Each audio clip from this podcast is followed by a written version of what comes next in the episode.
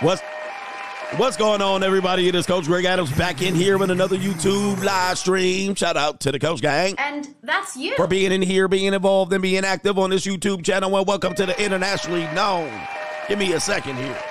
The internationally known for Frisco to Maine, all the way to Spain. Wake Up Show. Part of the Free Agent Lifestyle podcast here on the Free Agent Lifestyle channel. You in here with the Bruce Wayne of this ish. New World Order. The King of Kings, the King of Content. And the speaker of truth, yours truly, the Notorious One, a.k.a. Mr. Coachellini, better known as the Prognosticator, Coach Stradamus, and you're in the Desert Storm bunker with none other than EWF. That is every woman's fantasy and the whole effing show, also known as the Morpheus of the Matey Matrix, the Chocolate of Confucius, the Black Moses of this, the Deliverer, the Unbinder, the Undebatable, the Undisputed Best Entertainment here on YouTube. The CEO, nigga, roll up, fixes binds, LLC. Also known as Senior Third Leg Greg, Mr. No Trabajo, Gregorio Greybeard, and better known as CGA. That is C. God Allah, the King Milk Dud, and that 10-time demonetized champion of YouTube. We are back here with a great show for you today, and it is Friday, so... What's up, nigga? What's up for the weekend, nigga? It's Friday, so the weekend's here. What's up, nigga? What's up for the weekend, nigga? The weekend is here, and I hope y'all brothers are doing something positive with your weekend today. And I want you to... acknowledge me. Indeed, today's show, how post-nut clarity can save a ninja's life. And I wish a nigga would. I wish you would try to debate me. Hey. We got a great show, how post-nut clarity can save a man's life. We're going to talk about that. Women have discovered post-nut clarity. They are now sharing it around the internets. And it is good knowledge. It is good information. And every man should be totally aware of their post-nut clarity. We'll describe how post-nut clarity going into the third hour can save your life. But in the meantime, what do you do? In the meantime, we got a great show for you lined up today, Women in Dating in 2024. Some of the men that women will not be dating in 2024, according to these skeezers, they want to get their life right in 2024. We're going to see if you are one of those men. We have Doom and Gloom CGA, Straggle and Sniggle Theater. We have a guy that says, why men never retire. And these are for the people that are going to grow old and be in love so that they don't die alone. You're going to die alone. We're going to look at a couple who stayed together and they didn't want to die alone. We got that coming up here. And we got a guy that says, why polygyny? That means plural marriages. That means why men take on multiple wives exists in the motherland of Africa out here. Shout out to Africa. I wish a nigga would. And I wish a ninja would too. Interesting take that he says why polygyny exists. And when you see where we talked about polygyny or polygamy, we're doing it on paper. We're not doing any monogamy at all. Monogamy is dead. Monogamy's dead. So we already got to acknowledge that. I think I'm missing a segment. Maybe I'm not. Maybe I'm not. But he's going to give us an interesting reason why polygyny exists. And it is it's going to hit you over the head. It's going to be a great reason. And it's not because of lust. But yeah, we're already doing this form of polygyny and polygamy and polyamory, if you will. We're all sharing. We're all sharing. And I think I got a clip of that woman talking about we sharing ninjas. All right, we sharing ninjas, but it's not for lust. Anyway, hit the like button on today's show because it is the best you're going to see today. It is the best you're going to see today. I know they run a little bit long. You guys want longer shows or shorter shows? Because, you know, I started off doing 2-hour shows. Then they turned into 3-hour shows. Now they're like 4 hours. Jesus. You like them at the time that they're at, or should they be shorter? Now, here's the thing. Don't think because they're shorter, there ain't going to be more content. I'm going to just be making more content in the hour or two that I save. All right. But I know people can't watch the entire shows. I get it. And that's why I have all of my other channels that are all demonetized. New World Order. But I put them on the other shows, the other channels. And I think there's still some newbies that don't know I got other channels in here. You're like, who, what, when, where, why, and how? What other channels you talking about, CGA? Well, I'll show you here. I'll show you here. All right. Y'all like the long stroke? Get up on the long stroke. Everybody get up. Ninja, I'll just sit up here all day then, Ninja. Y'all want longer shows? You like the long shows. Some ninjas want shorter shows. But I'm going to give y'all a solution out here. If you want a shorter show, All right, I will advise you. You're going to miss out on some yokes. You're going to miss out on jokes. Then you're going to be telling me, Coach, did you cover this? You're going to miss it. You're going to miss it because I cover so much information here. But look, if you're new here, this is my Free Agent Lifestyle channel. Shout out to the Free Agent Lifestyle channel. Man, dude, 92.8K subscribers. Wow. This channel might hit 100,000 subscribers in about 5 months. Yeah, it's going to take a while. Let's wait. I think it's been stuck at 90K for like 2 years, right? But it is what it is. But you didn't know. Look at your boy out here with all of these demonetized channels down here below. All right, private investigators like, look at all of that money he's making. Nope. Nope. No, these channels aren't demonetized, unfortunately. They're all, well, they are demonetized. But the Coach Greg Adams channel, that's the mothership, 240K subscribers. That's the original channel. All right, I think if you go to that channel, it says that channel was around for like since 2006. All right, but it was just making content. I don't, you know. 200, that channel, you can go to Ask Coach Greg Adams, CGA Reacts. All right, these are all where the clips are going to go. CGA, there's a CGA channel. CGA Quick Hits. These are all demonetized too. There's Nova's channel. Nova has, damn, Nova needs some damn content over there. It's not monetized, private investigator. Oh, CGA Sports. CGA Sports got demonetized. That was the last channel that got demonetized. So all of these other channels get playbacks. All right, edits of the stream. So if you do like the shorter show, just know if you can't keep up, sometimes some of these channels do get edits. Some of these channels do get edits of my clips, all right, or of the live stream. All right, so you can just get a portion of that. You're not going to get the entire story, all right, but it is what it is. Nova needs some content. Nova needs some content in 2024, all right? She needs to get monetized, man. That dog is expensive, all right? Hey, that dog is super duper expensive. And the private investigators watching me talk about this, and they're like rubbing their hands like Birdman. This is what the private investigators doing right now. To 10-hour streams per day, realistically speaking, you're probably roughly making with 100,000 subs probably this month alone, probably 750,000 to 1.2 million. Because it's December, probably on the higher end of 1.2 million this month. Approximately, you bring in your sponsorships. That's probably over a couple $100 grand. You go to YouTube. That's probably over a couple. That might be half a mil, honestly, with both channels combined. Nah, it's December, maybe like 300,000.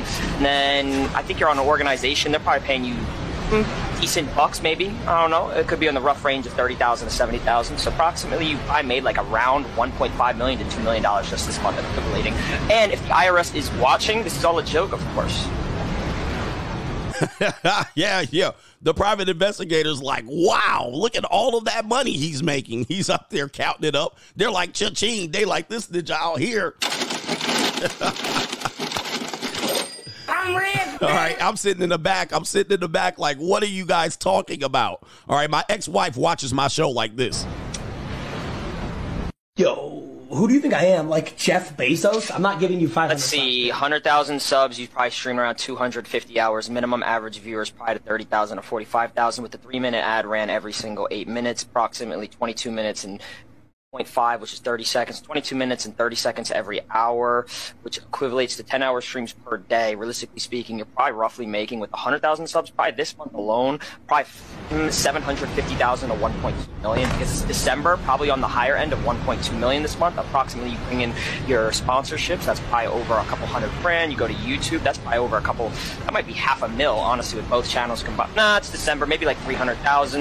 And then I think you're on an organization. They're probably paying you decent bucks, maybe. I don't know. It could be on the rough range of 30,000 to 70,000. So approximately, I made like around $1.5 million to $2 million just this month.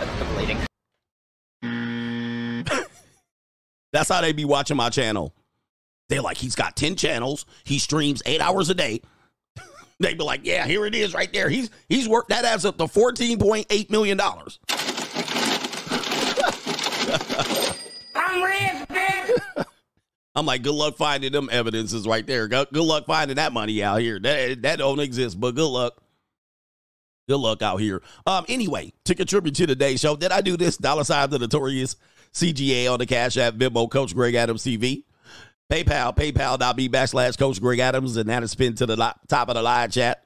on the Free Agent Lifestyle channel where you can super chat on the Notorious CGA channel. New World Order. All right, he's got all of those monies out there. Him got lots of monies. All right, let's get to the earlier contributors to today's show. Shout out to Albert Wesker, says, every time you bust, the devil's laughs. The devil laughs. And there's a longer quote on there. The devil's laughter can be heard. Every time you bust a nut, the devil's laughter can be heard. And I'm going to have to pull that up because I forgot to pull that up, but you got that absolutely right. Catfish Tail says, hooray, I'm 51 years old today. Shout out to you. All right, 51 years old. All right, my man is up here. He's still young, 51 years young today. And it's the weekend out here, ya bish. It's the weekend. Where we at? Let's get the sound effect. Yeah, bitch. Yeah, bitch. Yeah, it's the weekend in here. Shout out to DB, says, good morning, Señor. Mucho trabajo and happy New Year's out here. He says, every year you go harder and harder on these Mitches. Pause and keep a foot on these Mitches' ass necks. Gotcha, bitch. We keeping a foot on Mitch's necks. We keeping a foot on Mitch's necks. Greedy Greg. Greg says, last night, the real Delulu is expecting content creators to work full-time, have a life, and still magically create and stream content daily. Those of us who have lived the will know this info is priceless. Reverend X on the baby mama terrorist, because a child is a terrible thing to alienate. I don't give a fuck what you think, bitch. Yes. Cut that bitch off. Oh, yeah. Let's go. Cut them off. But I was talking about YouTube content creators that, you know, try to penalize or call guys grifters because they're doing content like this. And of course, when you showed your face, expose yourself, you're giving priceless information. They're like, you shouldn't be making any money. You should be doing this for free. Meanwhile, if you wasn't doing something, would you do it for free? Right. Ninjas don't work for free. But yeah, there was a time people did that and tried to shame content creators into not pursuing this type of avenue, which would be foolish. I mean, you're providing valuable information. You're good at it. You entertain and you can gather an audience. We gather a good size high school gym audience on a daily basis. As a matter of fact, I would say between the morning and the evening show, we gather a good college size arena, like a small college, not like a big college. Like a 5,000 people, I mean, concurrently watch my show. That's concurrent. Like by the time that both of the live streams end, we've had filled up the University of Tennessee, Knoxville's basketball arena. On a daily basis, we do this. So there's no free lunches out here. Mitch ass ninjas, there's no freebies out here. Shout out to Albert. Sorry, not Albert. Abel Returns to Eden says, only Monk and prenut clarity saves lives. Yeah, indeed, prenut clarity, yes. When you get it, prenut clarity. By the way, I had a beautiful chart that I used to show about postnut clarity. I can't find it, though. I don't know where it at. I'm pissed off, too. All right, I was ready to show it for the show, but it's all right. I'll explain it. What are we doing here? We got a couple more. Shout out to Elijah says, roar. Shout out to Roar. Shout out to Derek Eaton says, paid the rent yesterday. Hit me with the rent due. Okay, what happened yesterday? Your rent's due, you barely made it. It's the weekend. I guess you got in on What's time. Up, nigga? What's up for the weekend, nigga? All right, you didn't get the 3-day notice on your door, did you? Shout out to Walk the Plank. Just out of curiosity from last night's podcast, I was thinking about what Cat Williams said. Do you think the NWO may be behind Kobe's death? Oh, there's some people who believe that. There's some people who believe that, but let me tell you something. I'm going to tell you something. I live near Kobe. I can ride a good bike ride 5 minutes to Kobe's house. Now I couldn't get in there. I wouldn't be able to get in there, but where he lived, I lived. And anybody that was in Southern California or in Newport Beach, Newport Coast that day of the crash, you remember, and like if you weren't in California at that time, if on that day, if you were in California that day, it was the foggiest day I've ever seen. Now, or on record, it was the foggiest day, meaning that I remember I left my place early in the morning to run some errands. I could not see, but I lived on top of a hill. So where the fog was, it was right on top. It was right in the street. And you had to go all the way down. I had to go all the way down the hill. Anybody knows where San Miguel is in Newport Coast. I had to go down the hill. It was freaking foggy. Like you could not see anything. You cannot see anything. Now, let alone someone fly a helicopter that day has to have been the dumbest idea ever, because it was foggy. I mean, I've never seen fog like that. It was rare to see fog like that. It was thick. You could not see much in front of you. Like I was driving on the road, which there were no other cars in front of me. Thank goodness, because you normally try to follow brake lights, at least. So there was nothing in front of me. You cannot see a thing. On that day, whoever chose to fly a helicopter that day is an idiot. Now, they said Kobe pressed them because they were trying to get to their basketball game. With that being said, if they targeted him for something like that, they would have had to factor in the fog. They would have had to factor the fog in.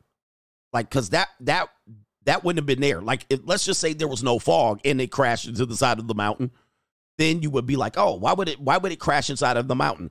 But the fact that the fog was so thick and you could see that there was no adjustments to be made. They, you know, I don't know if you know, if you fly any airplanes or helicopters, you use your instruments. So they're not using vision. They're using instruments, and completely effed it up. But Kobe was the one that pushed them to fly it. It wasn't like they forced them in there. So there's a lot of factors that would have been out of people's control that he basically overrode. He basically like, okay, no, we're flying. Like, how would they target him if he's the one saying we're flying? So, and then you had the whole fog thing. For me, it just doesn't add up that they would use that particular moment to do it, because there were just too many factors that would not be able to be planned in there. All right. So he tried to make a turn and he crashed into the side of the mountain. So that's the sad part about it. That's the sad part about it. Anyway, somebody said, he said Pilot could say no. He could have said no, but it's Kobe Bryant. You got to remember, a lot of people are not turning down Kobe Bryant. You know, you got to get it when you're in front of powerful people and they're paying the money. The pilot should have said no, but he's like, well, he wants to go, and I'm going to make the money, cha-ching. And then that did not end up well. Horrible decision. But if you were in LA and that day, if you were in Southern California on that day, you will remember the fog was unbelievable. So it was completely unbelievable. And whoever decided to fly that helicopter that day made the worst decision of a lot of people's lives. Okay. So anyway, with that being said, I don't think they would be able to control for that factor. I think it was his decision, and then the pilot decision to say, okay, I'm going to listen to him. All for a seventh grade basketball game. All for a seventh grade basketball game. You know what I mean? I could see if he was flying to go see. Anyway, why are we talking about that? Why are we talking about that?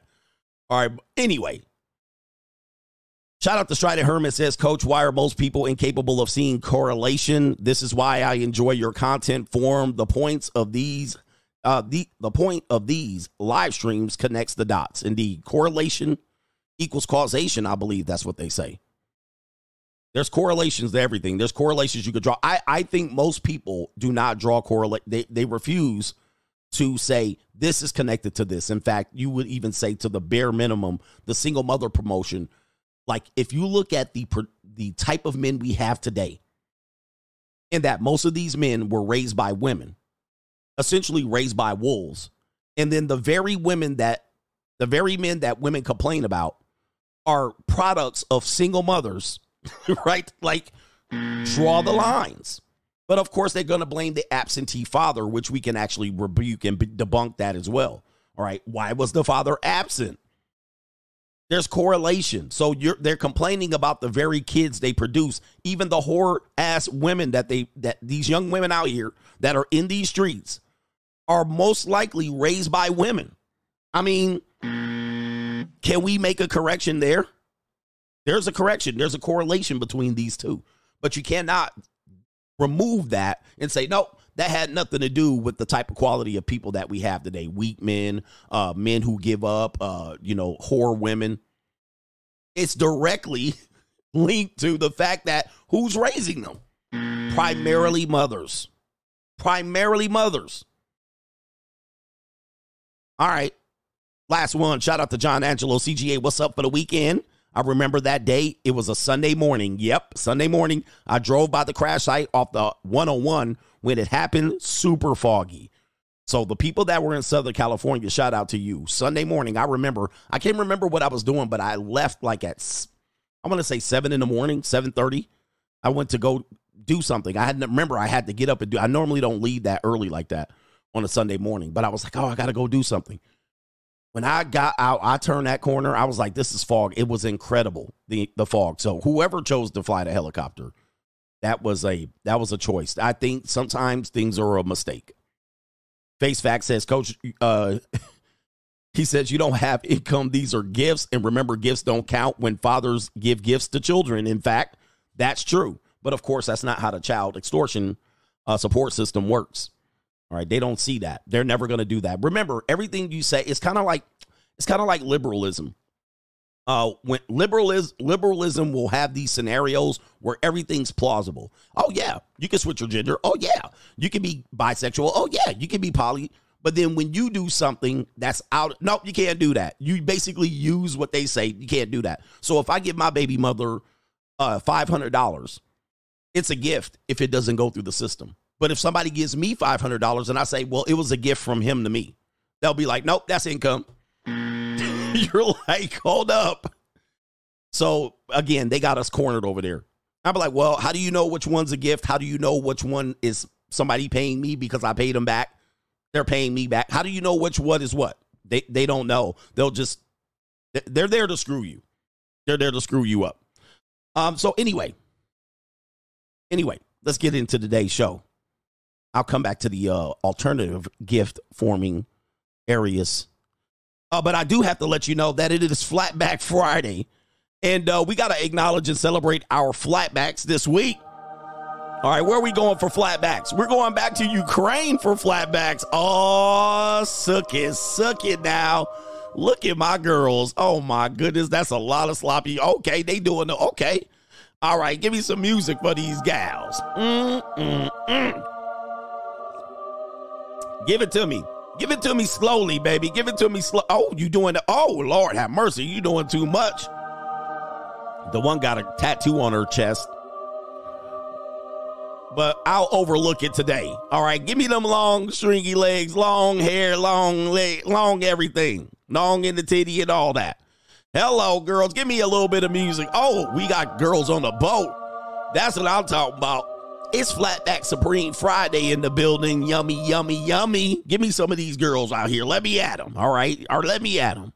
Them little bums, little narrow hip ass girls, yes, with smiles on their face.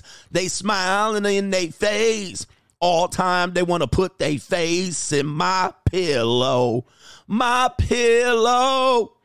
All right, this is a disgrace. Black women are upset. All right, here we go right here. They long everywhere and soggy. You know, with them, with the flatbacks, they be soggy and don't have much body fat on them. It's kind of a weird thing when you mess with them. It is kind of weird. Legs be soggy. Everything be kind of just, you know, gelatin.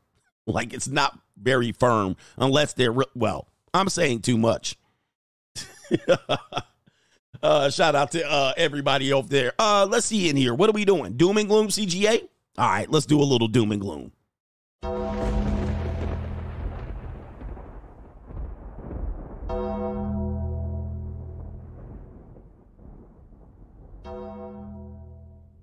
Doom and gloom CGA, we back in here. All right, what do we got to do to make you guys? What nihilism do we have to feed you this morning? All right, you guys are nihilists. All right, we got doom and gloom CGA up here. First and foremost, look at this, the standard work week. The standard 5-day work week is over. Oh, my goodness. This is a Yale lecturer. A Yale lecturer. New world order. What is a Yale lecturer? A Yale lecturer. Okay, on 2024 work trends, let's see what she has to talk about. 2023 is such an interesting year because it continued to be an employees market, even though economists were predicting a recession, right? Things were supposed to go south. They didn't. The market remained really, really strong. But at the same time, companies started demanding that people show up, that you get that return to office mandates were growing by leaps and bounds by all the major companies we know, Disney and Meta and Amazon and on and on and on. And yet what happened was employees didn't, for the most part, play ball, right? I mean, okay, tell me to come back. Good luck with that. well, they came back somewhat. But, you know, if you look at Nick Bloom, who is the Stanford economist who follows all of this, and I was talking with him and he said, you know, it was 40% of people at the beginning of last year, 40% of people still worked at home at least one day or more a week. And that number has not changed. So even though we hear about a lot of companies demanding butts in seats, well, it's not happening. Look, maybe they're demanding that you're there 1, 2, 3 days a week, but you still have 40% who get at least one day a week. At least home. One day a week. So here's maybe you're back more, just not 100%. So what I think is interesting is 2/3 of CEOs in a pretty massive global study said that by 2026, they expect we're back to 5 days a week. And that just seems impossible. Just seems like wishful thinking on that part. It does seem like the 5-day work week as a standard is over. We're almost 4 years past the beginning, which is crazy, right? Almost 4 years past the beginning of the pandemic. And we've got to accept there's a new normal.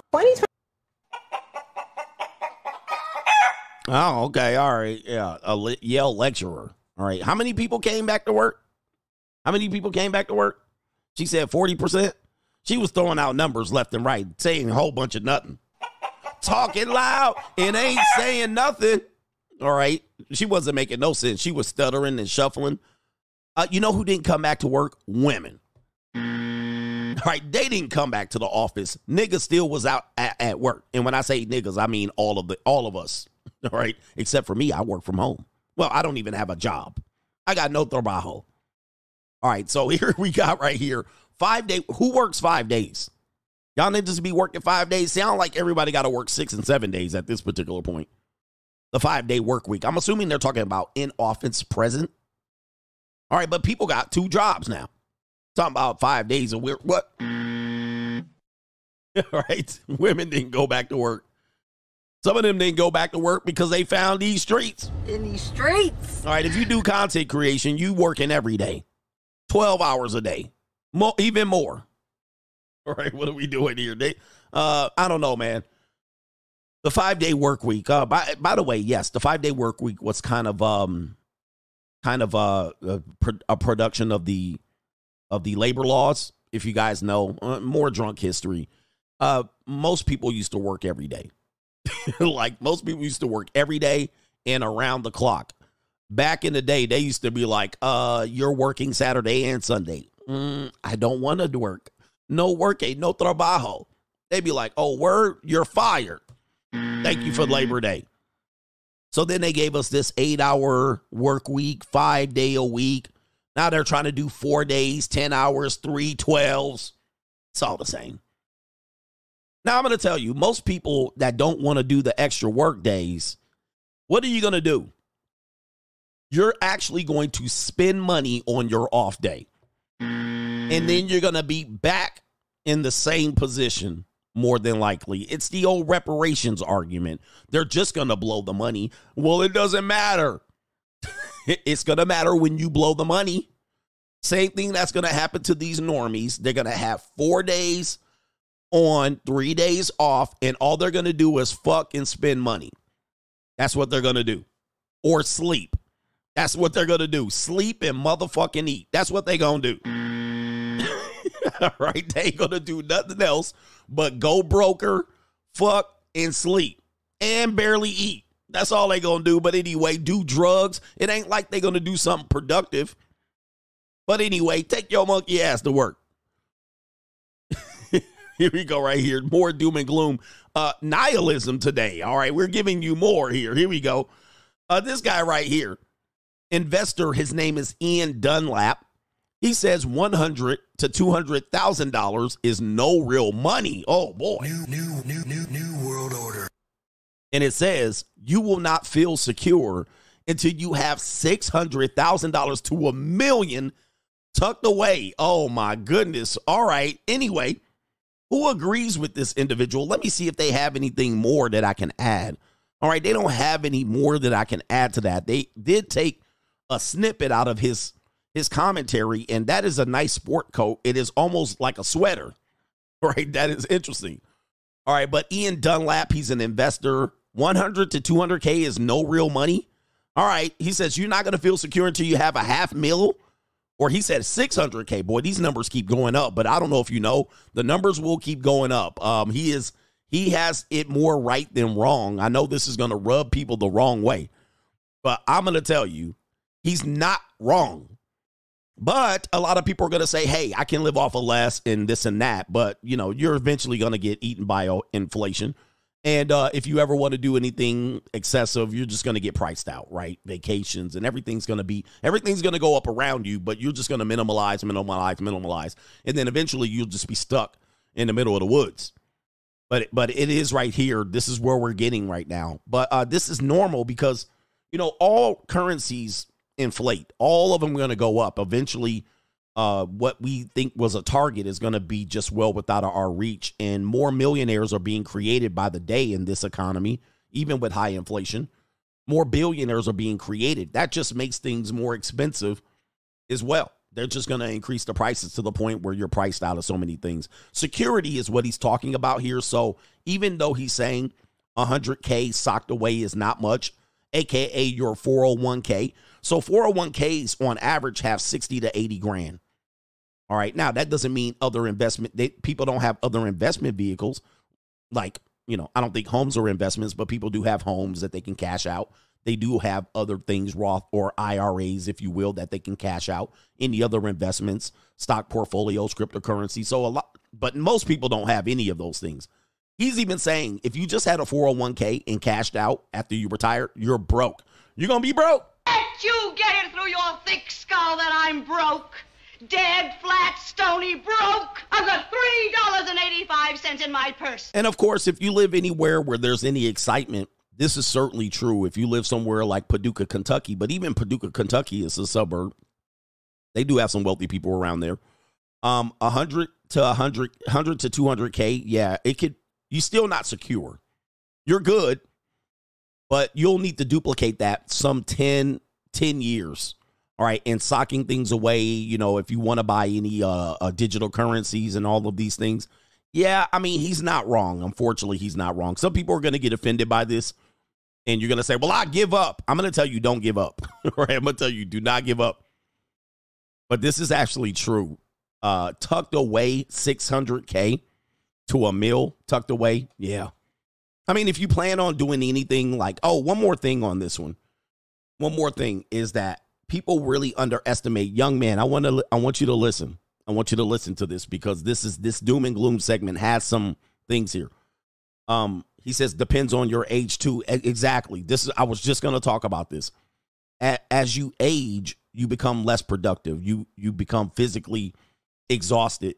Right? Your energy decreases, your testosterone, your strength decreases. So a lot of you guys are kind of wasting away your 20s and 30s, not making those steps. But what's going to happen is you're going to think, oh, okay, I'm going to just start making up for lost time when I'm in my 40s or 50s. But, you know, the problem is depending on the type of work that you're going to do, you might not have the vigor and the energy and the strength and the recovery that you do when you're young. And this is why you look at athletics. It's almost always young people because they have the vigor. They have the recovery. They have the pliability of bones. They can take punishment, if you will, pause, and recover a lot faster. When you're 40, you cannot recover. Even just waking up in the morning is a slow process when you're in your 40s. It's certainly going into your 50s and 60s. You can't just pop up out of bed. And that's where a lot of guys miss it, is because they want to make up for lost time when you're actually going to decrease in your, we call it your strength, your vigor. And you got to start making the steps now to overcome that. So yeah, maybe you won't get to 600 grand socked away. Maybe you won't get to $1 million, but certainly you must be making steps to do so because, you know, I think if you go to other currencies, I don't know how this happens. I might be just shooting from the hip, but go to other countries. When you go to other countries, their numbers be obscene, right? Go to another country and they'll be like, how much does this cost? They'd be like 33,000 pesos. That's how they talk. You like 33,000 pesos. I mean, Or they'll be like, it's 1 million yen.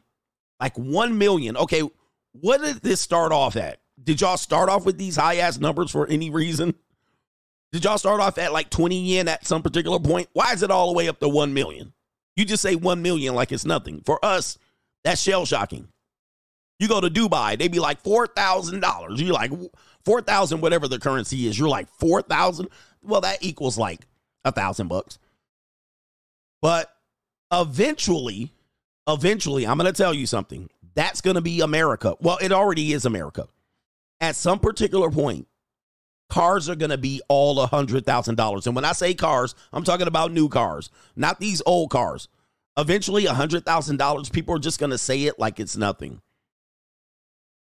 They're going to say it like it's nothing. I mean, there was a time when you said a house was $1 million. People would be like, where? Where is this house? This must be the largest house ever. Today, not so much. In Southern California, New York, Miami, these are starter homes. These are starter homes. $1 million a starter home. Yes. You know, older people will understand and know. Saying things were $5 was like, huh? $5. $5 was like, a, you know, like, holy shit, $5? You know what I mean? Like, what? My mother used to give me $20 a week, right? $20. And she was like, go get your food, go to the grocery store, get your stuff for the week. That's what she would do. She was like, you can get all the food that you want to make. She sent me to the store with $20. And I could get a grocery card for worth of shit. And this was in the 1990s. So, $20 would not be one outing. If my kids asked me for money and I gave them $20, they'd be looking at me like, for one day, just for them to go to the movies and to go to the juice and go get some cookies. $20 would be like, now I need a little bit more than this. Right? $20 is like, what? By the time they go to the movies, it's $13 and they get a couple of popcorns and milk duds. And then now they got to do what? Well, how they going to get home? They can't even Uber and shit. They can't even Uber. $20 back in the day was like, yo, I got $20. Ninja, go to Tower Records, get me a tape. Give me a tape. Get my Spice One tape. Right? I got the Spice One tape and I got $10 left. For real. So we're already getting to that point, just so you know. If you're a younger guy, you don't understand this. I've seen money accelerate like crazy. So with this being said, yes, this is true.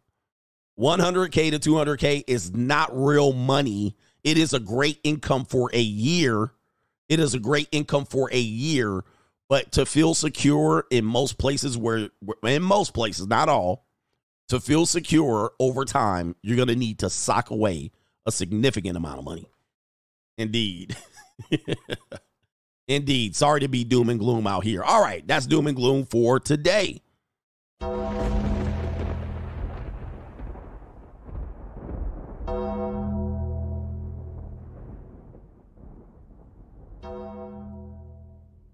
All right. All right. All right. We back in the building. Do me a favor. Do me a favor, hit the like button. I'm going to get into some alternative currencies over here. Alternatives. Hey, Bitcoin saves you from this, as they say. Who do we got here? Hey, shout out to, okay, that was somebody else. All right.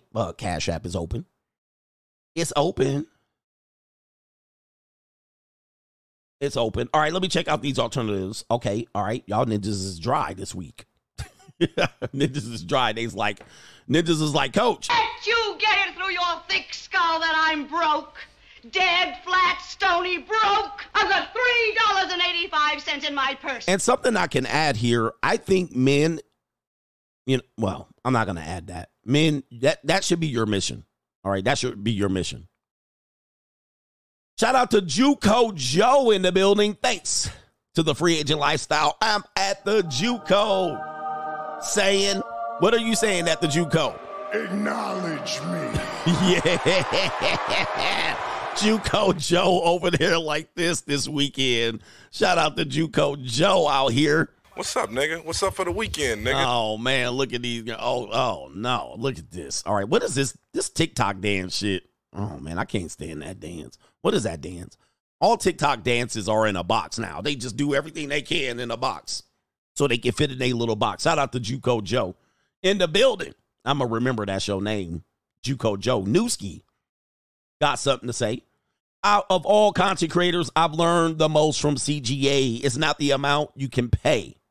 He says, it's right here. He says, it's not an amount you can pay for that game. Honestly, shout out to you. Appreciate you, brother. We here to teach. This is why we call it the edutainment. You don't have to agree with everything that I say, but oh boy, are there lessons in here? And these are freebies. All right, I'm not getting paid my weight out here, but it doesn't matter. Kayla says, Coach, your coverage on Cat Williams' interview with Shannon Sharp was incredible. He gave so many red pills, it was scary. But then again, it is Hollyweird. It is Hollyweird. Weird. Yeah, Hollyweird is weird. I haven't been deep down into Hollyweird, but I'm going to tell you, I've met a lot of actors and actresses and people in movies and celebrities, athletes, and entertainers. And yeah, they're on a different level. They're on a different level. They're not. It's not what they are. You know, unfortunately, when you see them on the screen, you feel like you know them. But when you're in public, they're not who they are on the screen. They're not who they are on the screen. They are acting. And the reason why they're on the screen, because they are good at acting. You might see them on a TV show and think you know them. You don't. That is a character. That is not them. Then you meet them in person, and they're somewhat different. And probably you can say the same about me as well. But yeah, they are playing a character, all of them. So even the comedians, even Cat Williams is a character. He's a character. He's selling the truth and he's telling jokes through humor. But he's also, you know, so where does the line draw? As a matter of fact, the history of comedians were court gestures. And that's where comedians extend from.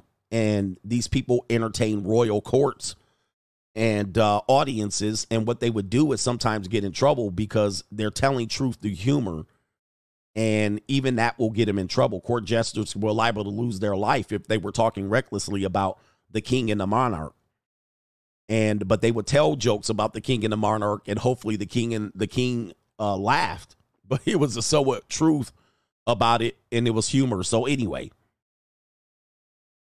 shout out to Kaylin says LeBron is 39 years old and still playing well, but it takes a longer time for him to recover. It does. And I cannot imagine doing what LeBron has done. These basketball players, if you guys never play basketball and don't realize the wear and tear on your joints and your ligaments, and to be able to recover night in, night out, play at an elite level, and even grabbing the rim and dunking the ball is not what it seems. There's some slight pain to dunking the ball and grabbing the rim. So yeah, and then you got to jump, and then you're landing on your feet. This is a, you know, if you ever see a basketball player's feet in the NBA, you don't want to see it. It's kind of like a ballet person's feet. Their feet are turned over. Their feet are turned over, worn out. Their toes are busted, and it is not a pretty sight what they're doing, but he's playing at an elite level and has said to spend $1 million at least on his body. And body work is going to be my focus for this year. I want to focus my attention on my body because how your body feels is how you're going to be able to produce. So getting stretches, getting chiropractic, if you will, physical therapy, recovery methods, making sure you have good joints, movements, flexibility, strength training, making sure you're maintaining your strength. You don't have to be a bodybuilder.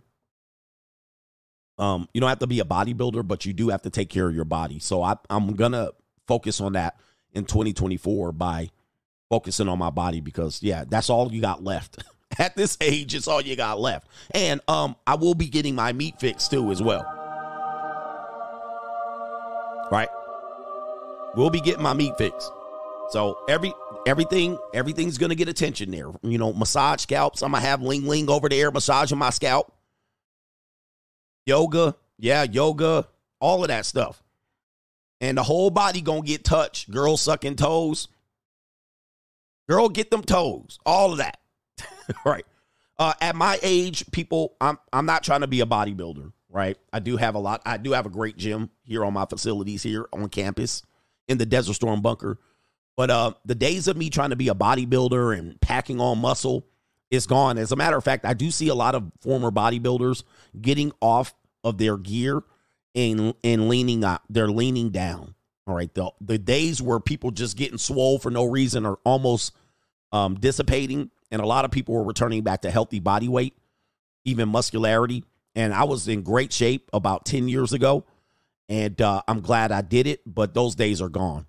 I don't need that no more. I just want to be able to move functionally. When I packed on a lot of muscle, man, I couldn't. My shoulders were jacked. Like it was like my shoulders just moving around. Everything was not even so quote unquote functional. It was kind of tough to keep on that type of weight.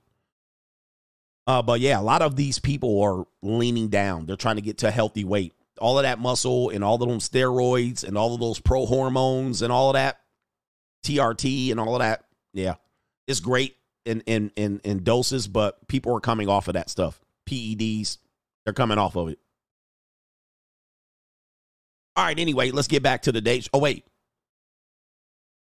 I need to acknowledge these brothers. Rob Cruz says New York City mayor forced city workers to come back to work due to Manhattan's losing money, i.e. parking, delis, and stores. What do you think about the $15 toll? I've seen it. Politicians were all for it 4 years ago. Now they're against it. Shaking my head. Yes, indeed. New world order. I actually saw them setting up and being ready for the $15 toll. If that's going to alleviate traffic. But what they did was take away a lane.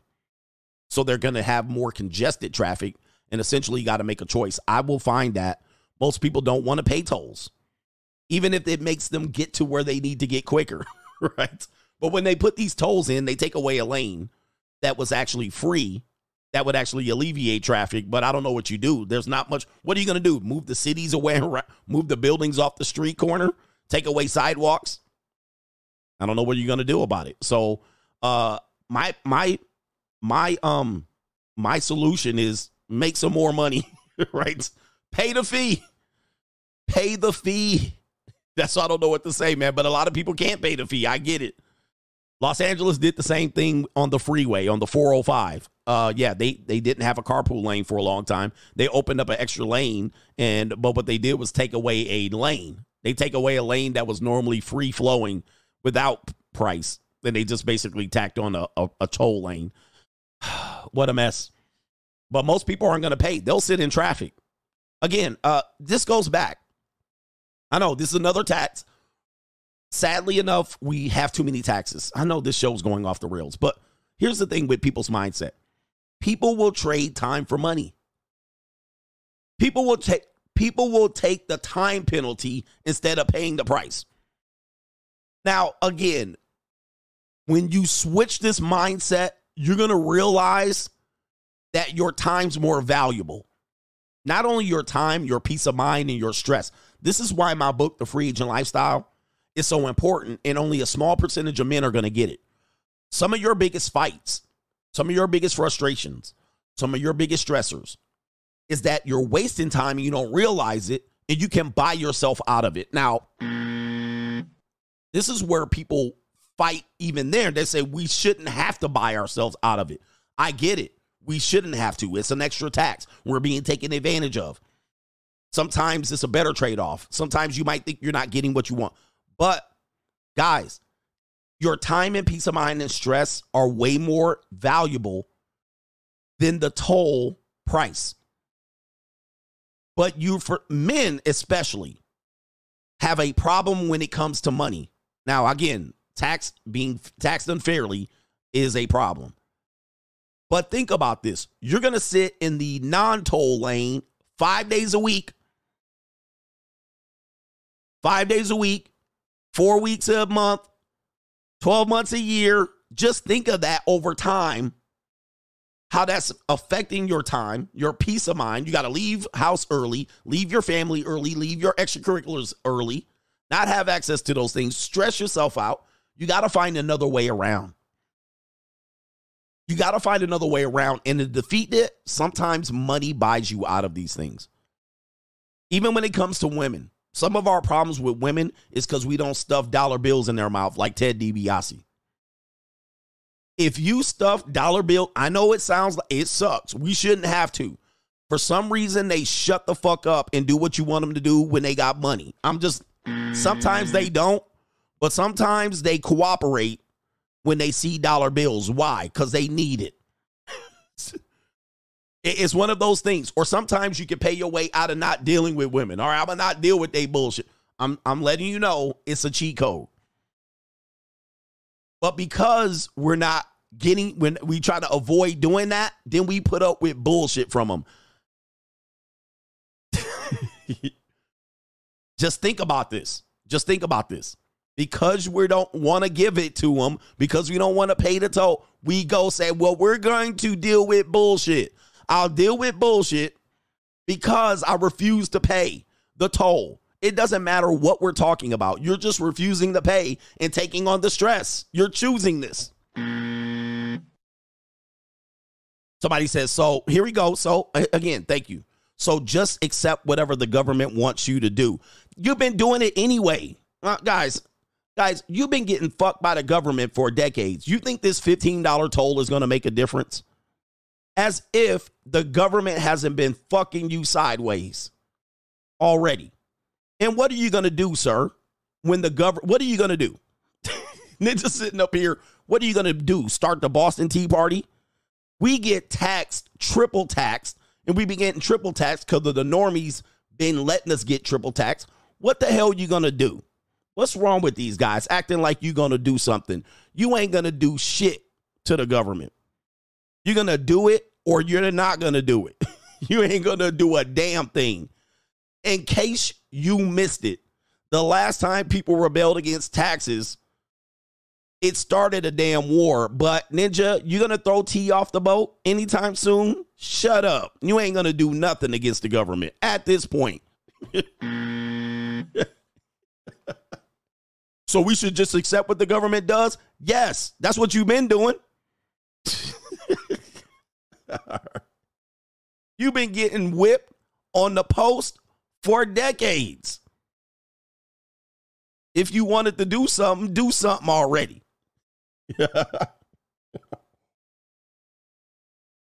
We would all have to look. Listen, I can't say this because they're going to say I started an insurrection. But just let you know, you would have to do this on all fronts, not paying a $15 toll. You would have to stop paying child support today. Everybody would have to say, stop paying child support today.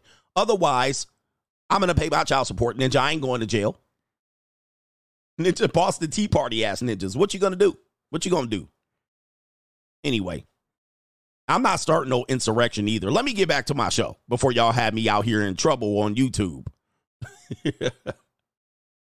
All right, yo, what the hell you gonna do, brother? Nothing. When you ready to start the war, let me know. Until then, pay your $15. Here we go right here. Let's get into it. He says, if you feeling froggy, then leap. In fact, I'm telling you, man, you feeling froggy, leap. Let me know. Y'all gonna start the, hey, you gonna start the fire? Let me know. But until then, pay your money. All right, anyway, let me get back to it. Straggle and Sniggle Theater. Let's go. Like, ride with me if you ride with me. You can slide with me if you feel like 550 on the 5 sticky. Come get high with me. That's a deal, right? Ride. Straggle and Sniggle Theater. By the way, man, the government got us booked and hooked. Because if y'all feeling froggy, they just going to turn your Wi-Fi off. It's a wrap. I hope you guys know they can literally turn the water off. Wi-Fi and electricity and y'all bitch ass ninjas will get back to work real quick. You understand? All right, come on, man. You ain't ready. You ain't ready. Don't start no shit. Won't be no shit. They turn your Wi-Fi off and you will be back to work tomorrow. Right? Real quick. Oh, shit. They didn't cut off our Wi-Fi. Back to work. They cut your Bluetooth off. You be back to paying $15. Yeah, all right. Anyway, let's get back to it. Straggle and Sniggle Theater. Yes, we have a straggle in the bodega, and let's see what she's up to. Fire! Your hair, clip it back in. Yeah, Sure. Newcastle girl. Ah, okay. Cool. That's how the Newcastle girls roll. Yo. Man, the West End girls here. Take a look at this. This is a scab-peeling skeezer right here. Look at her ponytail. Hey, look at her ponytail's not connected, and she definitely zooted and drunk out here. Look at her mouth all twisted. Man, that fentanyl is dangerous out here, boy. Look at this is right here. What's going on? She gonna fix it when their eyebrows are like this. Yeah, she drunk. She's spinning. All right, and why is her ponytail? Oh, man, look at this. Man, what is going on with women today, man? Why so much fakeness? Why so much fakeness? Like, oh, this is so disgusting. Like, I mean, if you take this off and I see this, I'm going to be disgusted. Like, she got this fake ass. Oh, this is terrible. They be out here with all this fakeness out here wanting a real ninja. All right. But look, her ponytail that came off. Oh, man, that's a disgrace. Oh, the humanity. Oh, what's going on here? West End girls. I guess that's over in the UK. It looked like New York. It looked like New York. All right. More kids appearing on Stragglers Nickel Theater. That's because parents are putting their kids on the internet and exposing them. So I can only do the same. All right. Definitely. Here's a kid right here. Maybe his name is Keandre. Definitely is dressed like the father that left her. All right. Dressed her son like the father that left her. He's already in cornrows. This is a boy. This is a young boy. And the mother's going to expose her young boy as to sexualize the kid's mind here. Let's go ahead and play it. Okay, go ahead. Go ahead. Show everybody you want to keep looking at the back because that booty on there. Mommy. That's what he kept wanting to turn around and look at. He kept look at that. Wow. That's sad, y'all. Look at my son.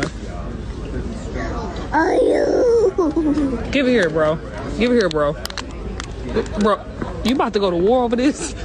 Give me this, man. As I was saying earlier, the young men today, the women who complain about the men of today were raised by the women of yesterday.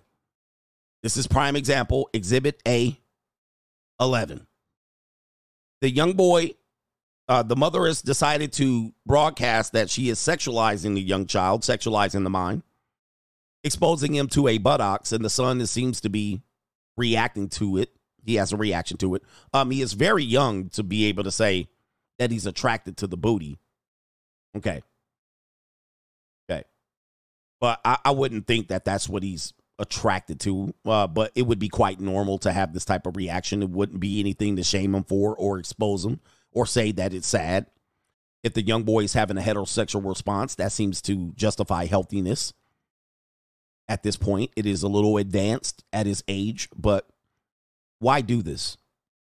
I mean, we would not do this to little girls, I'm sure.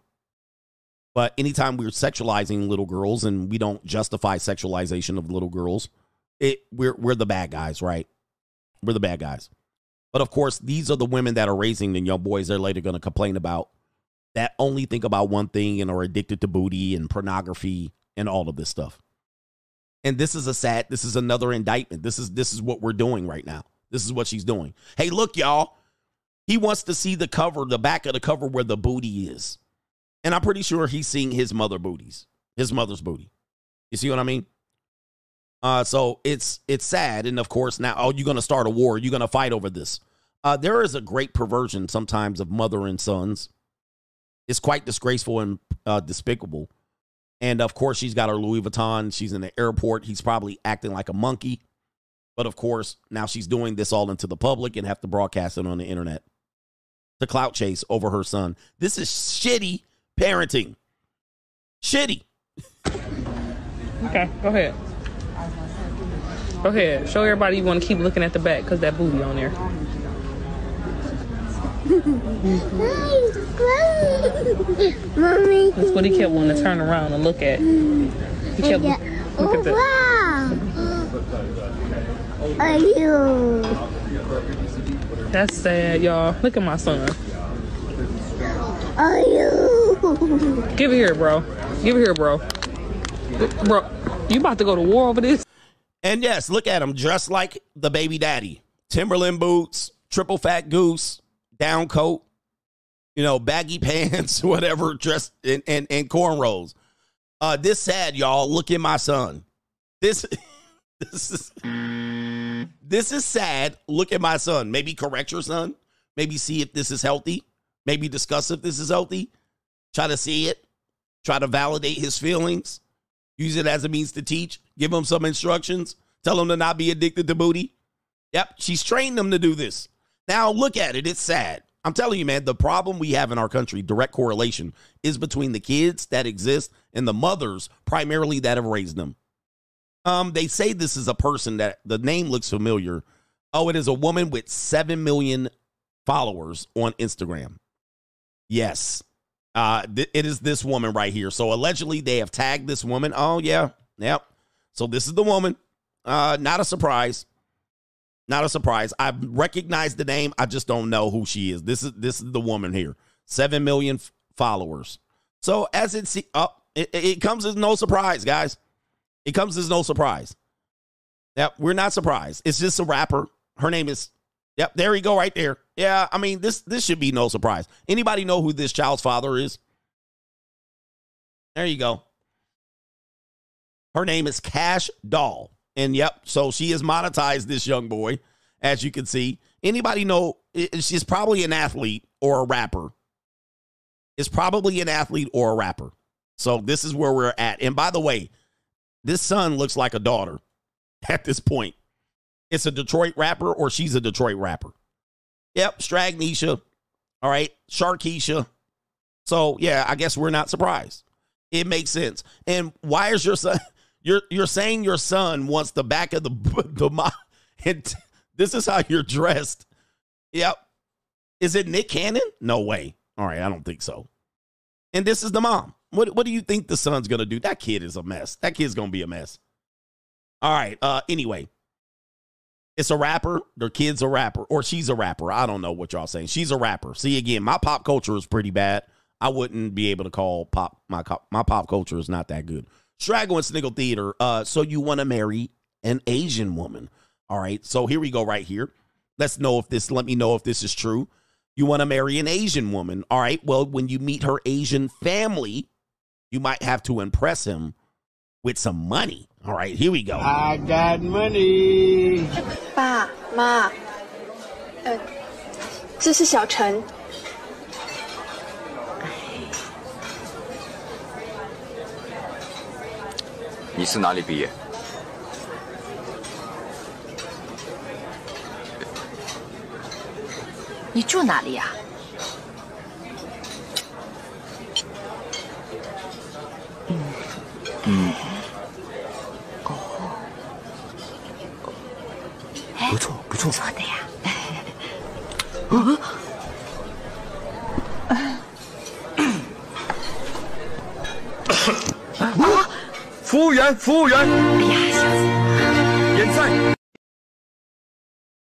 Well, it doesn't take much to have the dad, the Asian dad, turn over his daughter. All it took was a German vehicle, access to credit cards. All right, to know a millionaire or a billionaire, in fact, a billionaire. And to have the passport ready just like that. Yes, the dowry still exists. All right, arranged marriages still exist. All of a sudden, they're like, check, hey, yes, indeed. All right, yes, daughter, honey, you did good for yourself, and you did good for the family. You did good for the family. All right? Money talks, bullshit walks out here. It didn't have nothing to do with his personality or any of that. Wow, he had it ready to go. He was like, I know what you want. I know what you want. Girl, you know I can't provide. All right, this is sad. True love, it costs a thing out here. I got money. Pa, Ma, this is Xiao Chen. Look at that. Another broke ninja. Another broke ninja. You bringing another broke ninja out here. All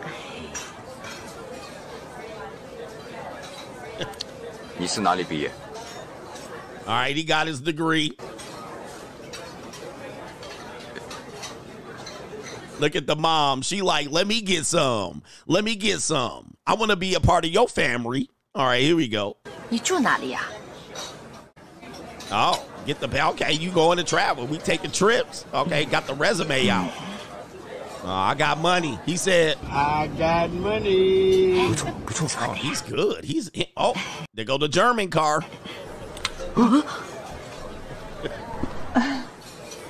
Oh. Oh. Look at it. Ninja. I got money. All right. Hey, man, listen, man. Look, guys, I don't know if you know, that's how families were picked back in the day. You want traditionalism. Yeah, man, that's traditionalism. You actually had to have land. You actually had to have access to money. Unfortunately, by the way, land was the great, that was the thing that allowed people to be able to pass through the courtship. Yeah, he had that S-550. Daddy was like, you can have my daughter, fondle her, fornicate her, and all of that, knock her up. But y'all out here trying to look for love. Love don't exist, especially on that side, man. You had to have some land to access to, I mean, this is the basis. Property, land. That was number one. That got you a wife. Property and land. And this is why the black community is the way it is today. All right, but anyway.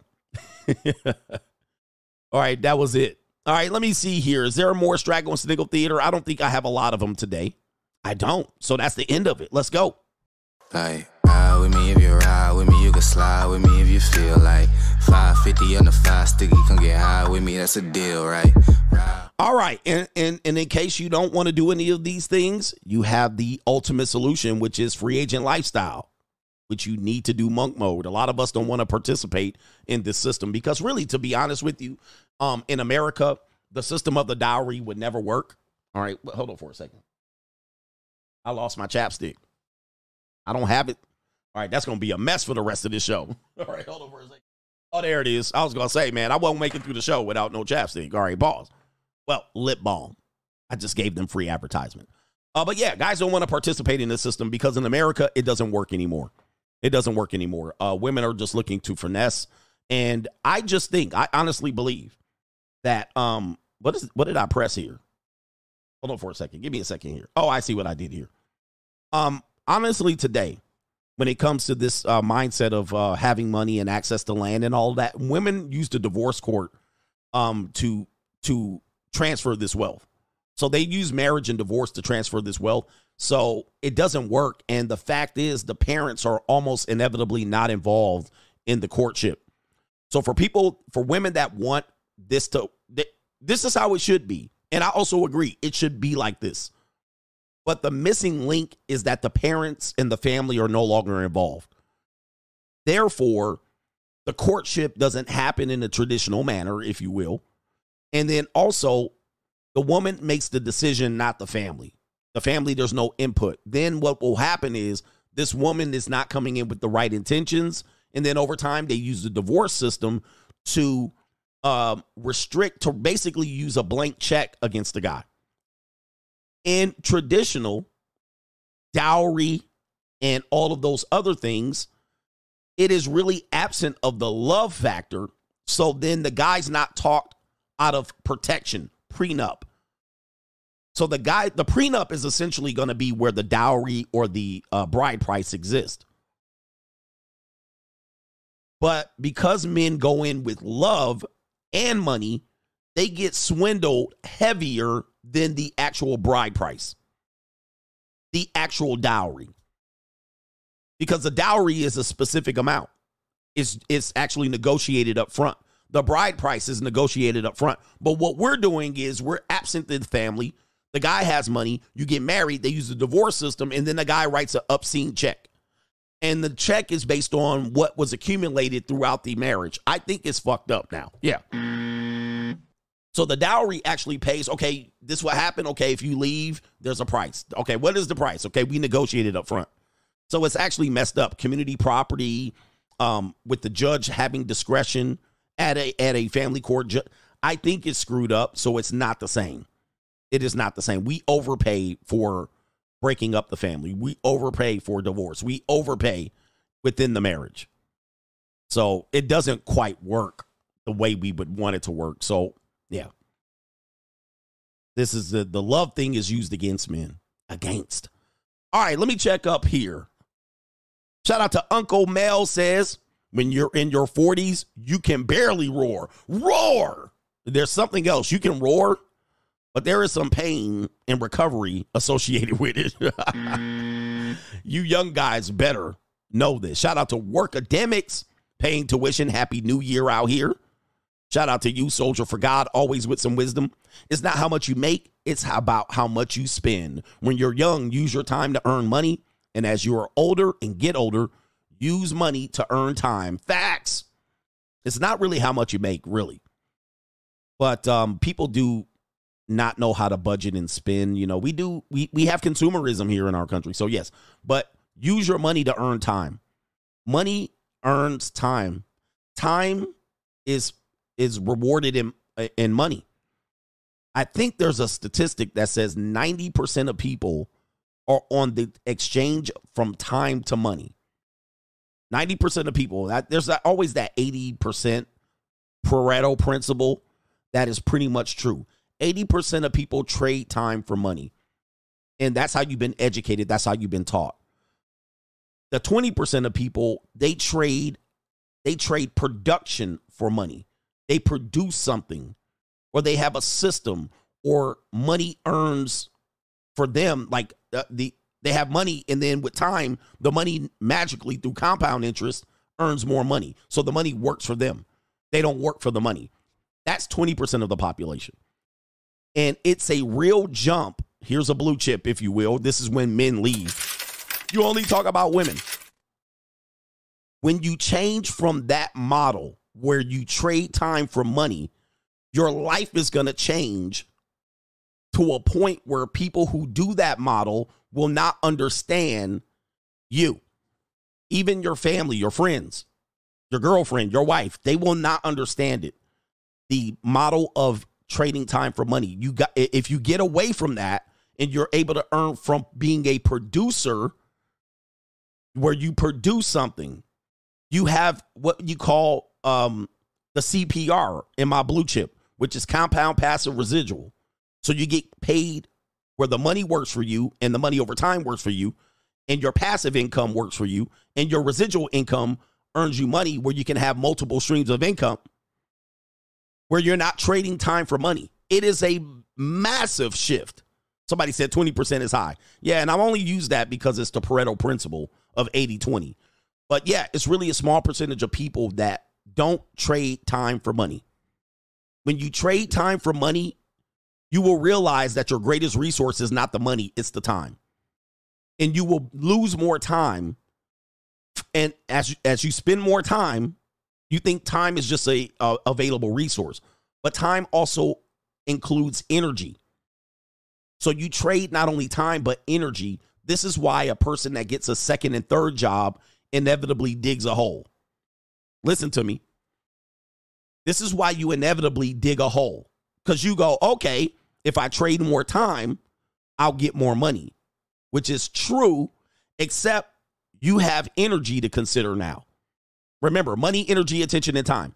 So now you're going to run out of energy and time. So you're going to fatigue. You're going to burn out. Then you're going to actually have to spend more money to go to the second and third job, to where the money. This is the same thing with two incomes with parents, to two income household, where the second parent says, well, if I go get a job, then we'll make more money. Yeah, but at a certain time, it's going to be at the cost and expense. The expenditure of energy in your relationship. Your relationship is going to burn up in flames. The relationship's going to suffer. Not only that, your time to your children's going to suffer. Then both of you will be burned out and return to each other in flames. So now you're only getting 10% of each other instead of giving each other a greater amount. The time and the energy goes outside instead of inside. So these are all things that normies keep running into, and their problems will never be solved with the same mindset.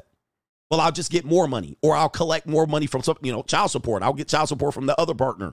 Well, what you did was you burnt out the other partner. You burnt their bridge.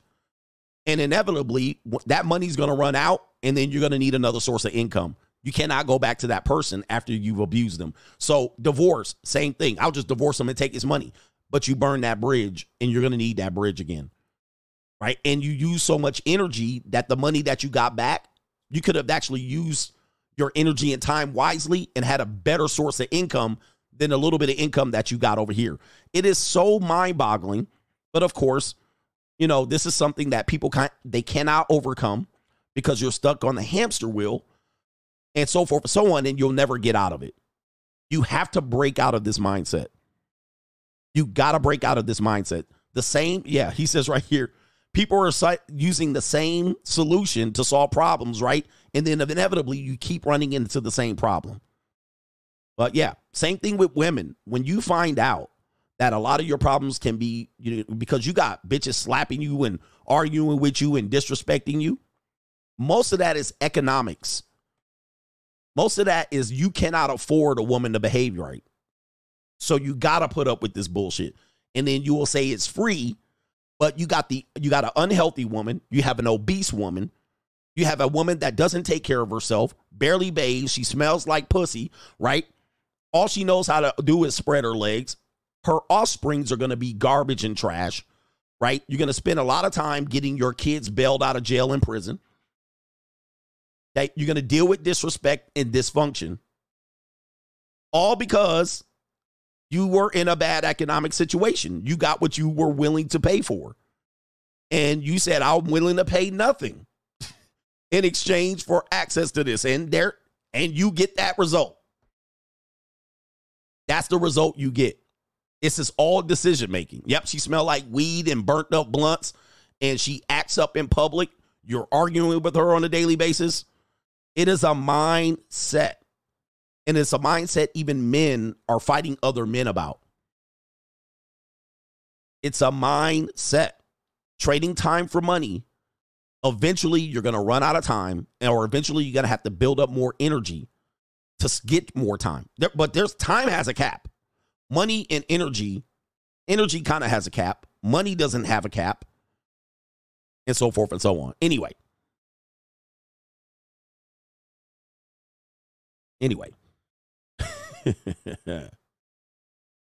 Shout out to Steven Russell for the gift. Shout out to y'all. We're distinguishing these gift times. Shout out to the gift givers. Shout out to the gift givers. The contractor says, good morning, coach. Last night's stream was fire. I'm here for it. Thank you, brother. Hit the like button. Alexander Ruffin says, coach, you are right. I don't even cook anymore because I pay a chef to cook for me. It saves me time of going to the grocery store and cooking the food. Now I stay on point with my nutrition and my fitness because of it. And that's definitely Body Works. That's definitely Body Works. And then you're less likely to reach for snacks, chips. You're less likely to go through the drive-thru, less likely to go get fast food. And all of that is a fee that you're paying, and you're avoiding wasting time. You're probably adding time to your life and value, and you're not wasting energy and money. But yeah, these things are hard things to overcome. Yeah, they are. And I talk about this in the Blue Chip Mindset. You guys will sit there and go, well, I'll fold the clothes myself, and I'll wash the clothes myself, and I'll clean my house by myself. So what you're doing is trading time. That's time you cannot get back. That's time you could be de-stressing to save some money. But we all got to save money and cut corners. We do. I'm not saying just throw money away, but you will find that sometimes you can do this and you'll save that. And it actually is more valuable. It's actually more valuable to you. And time is precious, right? Time is precious. Like, do we want to talk about this? Y'all want to hear this shit? Y'all want some more entertainment? Time is precious. First quarter, second quarter, third quarter, fourth quarter, overtime. I think the brother that I heard this from is from The Lawyer. God. Anytime I want to reference somebody's name. He's a content creator here. He was Kevin Samuel's best friend. You know who I'm talking about. But I heard him talking about this. First quarter of your life, 0 to 20. Second quarter of your life, 21 to 40. Third quarter of your life, 41 to 60. Fourth quarter of your life is 61 to 80. Anytime after that is a gift. That's called overtime. That's called overtime. Okay, if you don't, Sperling, Dennis Sperling, shout out to Dennis Sperling. So Dennis Sperling was talking about this. If you don't understand that, you're going to run up to it and go, oh, man, wow, I didn't realize. I'm already headed into the fourth. I'm in the middle of the third quarter. I'm in the middle of the third quarter of my life, which means I only have a quarter and a half of life left. And genetically, we live long, but no day is guaranteed. Tomorrow's not guaranteed. I'm really at the middle to end of my life. The middle to end. In fact, once you're 60, there's not much income producing that you're going to do. Unless you just come up with Kentucky Fried Chicken out of your ass, right? But even if you become rich, like if you just become rich at 65, there's not much life left. Okay? But you guys think time is just everything. Okay? You think time, you just got time.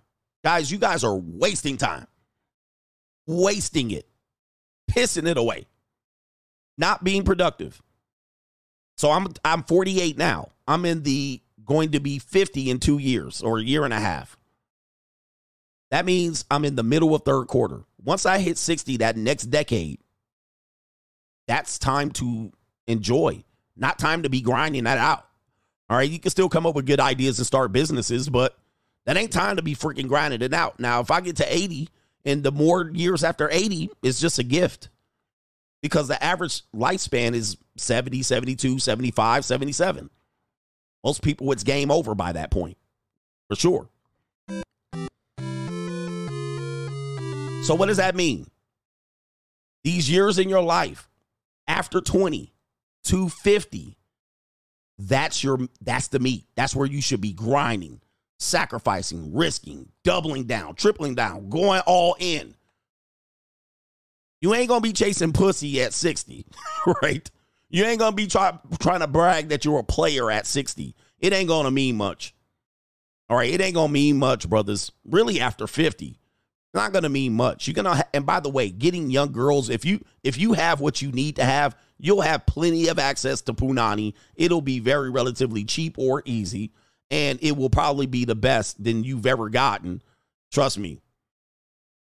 But this is your time. Anyway, let me get back to the show. Really value your time out here. Abel returns to Eden, says, never seen an unhappy, rich, childless bachelor. You never see him. And by the way, they always look young. They always look younger than their age. The Mighty Bull says, knowledge is king. Have a great weekend. Thank you, brothers. Knowledge is king. What's up, nigga? What's up for the weekend, nigga? You guys take life as a joke. You guys be taking life as a joke out here. You think this shit is a joke. All right, man, take it. This is precious. Shout out to our brother here. Let me say your name. Dominic is in the building. Thank you, brother. Thank you. Thank you. Louise says they froze you on PC as you said the tea party. Wow, you missed it. Yep. Again, I'm not trying to get no insurrection charges over here. I want to run for president at some point at 80. Your boy Scoop. Thank you, brother, over there on the Cash Is app. The Cash Is app. All right. He said some old dudes still get booty blinded. Yep. And it's sad. It's sad to see that old dudes be out here doing what you should be doing in your 20s. Then just be like, I mean, to me, I'm like, man, they starving for booty. Y'all starved out. Can't be that starved out. It's somewhat sad. Did I get, let me see if I can get these four brothers and I'm going to move it on.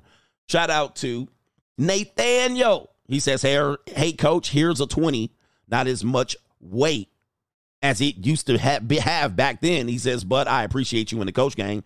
Trust me, I appreciate y'all brothers, man. Right? It wasn't what it was in 1992 for sure, but it is what it is. Pro Man says, funny how Bill Cosby spent time in jail for sleeping with grown women in the Playboy Mansion, but we have another Bill, you know, old dirty slick Willie, that likes them young at a pedo island and crickets. You can tell who's protected around here. All right, because there's no movement to throw his ass in jail at all. They're quiet. Van says, you're not wrong about currency. In Jamaica, everyone knows inflation exists because the price of things are raised here yearly. When I was young, the dollar capped at $1,000. Now it's $5,000. Most cars are over $1 million. I used to be able to live on my income last year. This year, it's not possible anymore. He says he's broke. Shout out to the brothers. You get it through your thick skull that I'm broke. Yes. Dead, flat, stony broke. I've got $3.85 in my purse. Hey, currency will continue to go up. We're never going to get in the situation where the currency goes down. I mean, unless it just implodes. Covey Killer, did you mention, clowns? Here I am. The king would have immunity for court jesters. The king would grant immunity for court jesters. When you have time, check out this, The Psychology of the Fool. All right, so this is the court jester I'm assuming you're showing me here. The Psychology of the Fool. And yes, we're entertained by the fool. But yes, I guess you saying the king would grant immunity for court gestures. There you go right there. So then they can what? They can get away with saying certain things. Wow, that's some deep shit right there.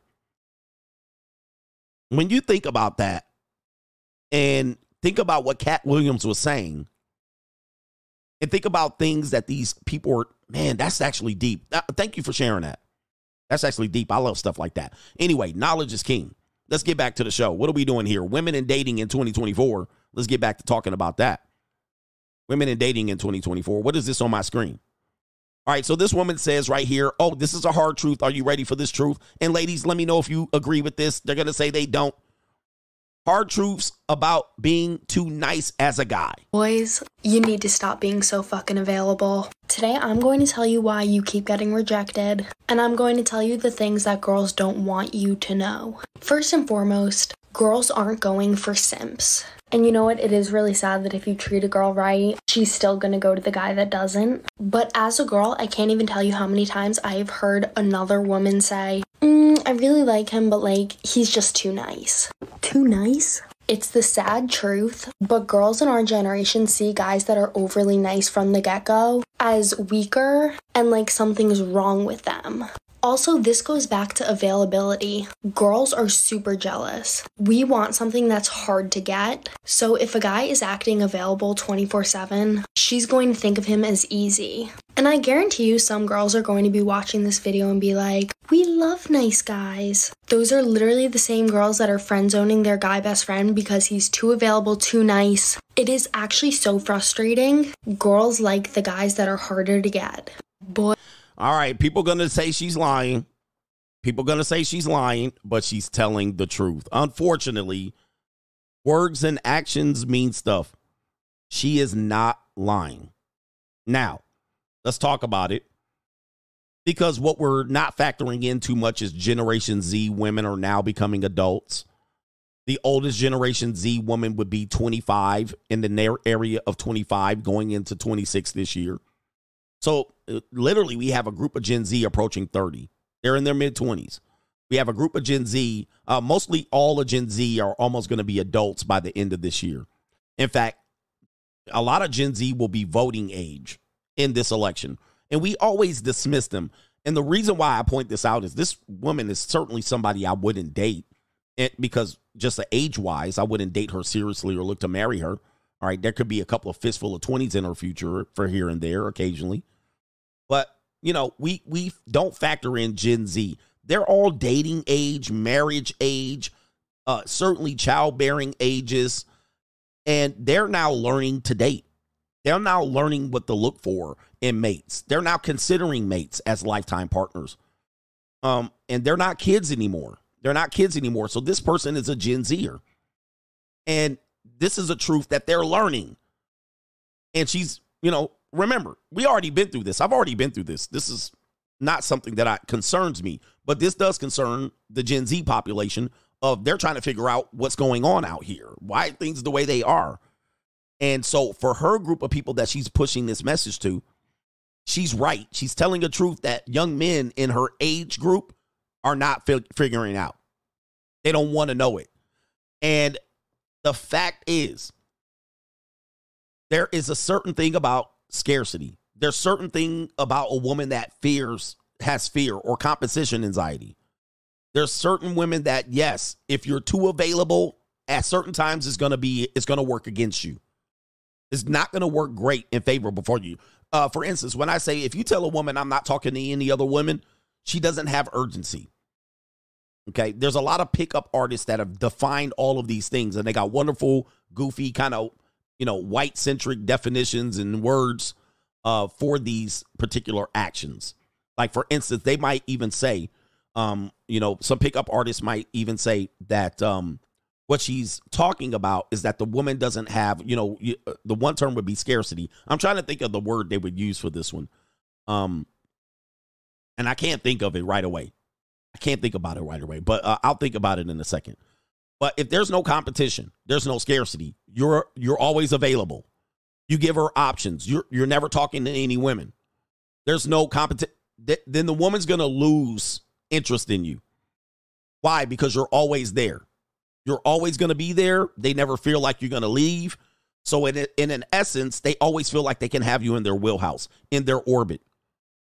And so if you're always available to them, they have no need to have no urgency to make a decision about you. That is a good guy strategy.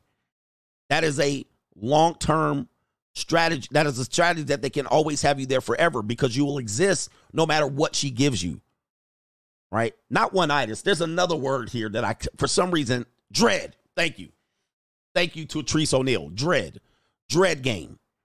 All right, so dread game insinuates that the woman has to make a decision about you, and if she loses, she dreads and she fears that she's going to lose you. She's got to make a decision, and so you're saying, "Hey, you got to act on me now, or you're going to lose me." Women use this for men. Hey, you got to act on me, or you're going to lose me. Men try to be nice and always available, so the woman doesn't have any dread. She doesn't fear. She doesn't. You have one-itis. She knows she can always have you. And this is how people try to, this is how men try to get women in this young age group that she's speaking to. She's not speaking to me. She's speaking to the men in her age group. And look at the comments. There's a guy that says, sorry, I was raised to be nice and how to treat women right, and I will stay that way. You know, listen, I mean, if that works for you, that works for you. Inevitably, these men end up confused, disoriented, and they'll say, I don't want to do it that way because the bad guys do it that way. And inevitably, yes, the guys that are getting the most women and access to them, yes, they're doing that to women, but they're still getting the access in their prime. This is where the next part of it that means something is the men that are not super nice are getting the women in the prime, where they're mostly desired. Then after that, yes, the nice guy game works because you're getting a washed up, damaged, sometimes cuckoo, zooted out, 6 abortions. Yes, you're getting leftovers at that point. So you can say, hey, I'll win in the end after she had her cheeks waxed by Keandre Nim. Okay, so a lot of, and some women don't do this, I'm going to tell you. But inevitably, I will tell the women that says, this is not true. I prefer nice guys. Then I would say, give me your age. Tell me how many relationships you've been in. Certainly tell me what your body count is, because I will want to know that. And how many fuckboys have you messed with? You probably have messed with and at least or at worst procreated with the guy that you're telling me, oh, no, this isn't true. All right, so whip out your resume so we can go through line by line, bullet point through bullet point, so you can show me that this is not true. I don't want to hear that it's not true. Yes, certainly at 32, this is not true. Certainly at 36 and a single mother, this is not true anymore. You've gone past that, but let's go back. Gen Z are young people. Gen Z are young people. We're not talking about when you're old. She's talking to a group of people that are between the ages of 16 and 26. 16 and 26. What old people do is irrelevant in this dating market. And I've been saying that for almost 3 years because, you know, some people were trying to say, you know, if we got people to marry, it would change things. And I said, no, marrying Gen Xers and old millennials is not going to change the marketplace. It's not going to change dating. It's not going to change marriage. So we're going to just start pairing up old ass Generation X and old millennials I would say it would almost have zero impact on the marketplace. Because really where dating has the impact is 16 to 30. And those are the majority of people that are single. Now, you got a whole bunch of train wrecks, divorced once, divorced twice, single mother, deadbeat daddies. You're going to pair them up. It's not going to make a difference on the marketplace. People are like, well, this guy believes in marriage. It don't matter. He believes in marrying old people. Okay. Old people marrying ain't going to do shit. What it's probably going to do, what these people need to do is some sort of polygyny, because it's a wrap for them. I've been saying that for a long time. So marrying old people would do nothing today to the marketplace today. It wouldn't change anything, because you still got to get young people to bite down on the message. And it's Gen Z. Dating, and by the way, if you're older than 30 and dating, consider yourself a failure. Certainly as a woman, you certainly have failed. You flopped. Okay, you're dating. Dating is not for 30-year-olds. It's not for 40-year-olds. You guys are, what the fuck are you doing? You ain't got this figured out yet. You still trying to figure it out, even as a divorcee. Come on, stop. Get some help. If you're dating as a 40-plus-year-old man, what are you doing? Unc, what are you doing? What are you doing with your time? Fucking dating in 40. Like, what are you doing? You're gonna go on a date. All right, Jesus. Now, if you're doing it for fun, we're doing it for fun, but certainly not to pair up. You don't need a date in 40. If I just wanted to entertain women, I'm just entertaining her. Dating at 40 is useless. You're wasting your time. You're wasting your fucking time. This could all be solved in a 5-minute walk in the park. And I'm not just saying that to be a cheapskate. I like, look, man, we ain't got no time for all this shit. Hey, man, let me meet. All right, what's going on here? What do you want? What do I want? Do we want the same thing? Okay, bye-bye. All right, we gonna get together and fuck later on. Okay, let's get together and fuck. All right, all we doing is go fuck. Like, that's what you're doing at 40 plus. Not going to no freaking date, rolling out the red carpet for this gremlin. Right? All right, good Lord, have mercy. It's dumb. That's not gonna fix the dating marketplace. Anyway. You just get to the point. Are we fucking later? Okay, good. I'll meet you later. Oh, we not? Oh, you're a born again virgin? Okay, next. All right, let me stop. All right, I'm here to teach. Here we go right here. Men, this is a woman that says the type of men to avoid dating in 2024. Here we go. Types of guys I wouldn't date or date again, 2024 edition. 2024, which means it is time to put you guys on to what not to do. These are all, I would say, red flags and things that you can look for in people and not types of guys that you should be dating. It all leads to things that are much worse, just trust me. I'm not strong with number one. We already know this, but I'm gonna underline it because it's 2024. Guys who follow too many girls on Instagram. You know the ones, not like all of their best friends, you get it. Instagram for you boys is for things like sending your friend funny memes, you know? Maybe some recipes, a workout here and there, but it is not for following a bunch of girls on Instagram. Even if they're single, I'm sorry, red flag. Guys who are too loud, overcompensating, and they usually like a lot of attention. Guys who have anger problems or say that they've struggled with anger problems. Guys whose trucks are way too big. Again, overcompensating. What are you trying to prove? Like, lower that thing, I can't even climb it. Guys who don't offer to pick you up. Even if I decline, maybe it's the first date, second date, I don't want you to know where I live. Even if I decline, offer. It's the gentlemanly thing to do. And if they don't, bye. Guys who have really shitty apartments that they don't take care of at all, and really nice cars, like a shitty ass apartment and a Range Rover. At the end of the day, it's giving scam artist. Can't be trusted. This could go on. So follow me and let me know if you want a part two. Unbelievable. Unbelievable. I don't give a fuck what you think, bitch. Cut that bitch off. Really? Next caller. Really? All right. Just about everything as a man is off the limits for her. Guys, we're not dating up, but I'm sure you dated them in 2023. And guess what happened? I'm going to tell you what happened. You got penetrated by them, more certainly. And who's this in the background? Is that your mother? You still live at home, huh? Well, it is what it is. All right, and you still live at home and you got a fake faux mink coat and a whole bunch of Botox on. Okay, let's break this down. This is crazy.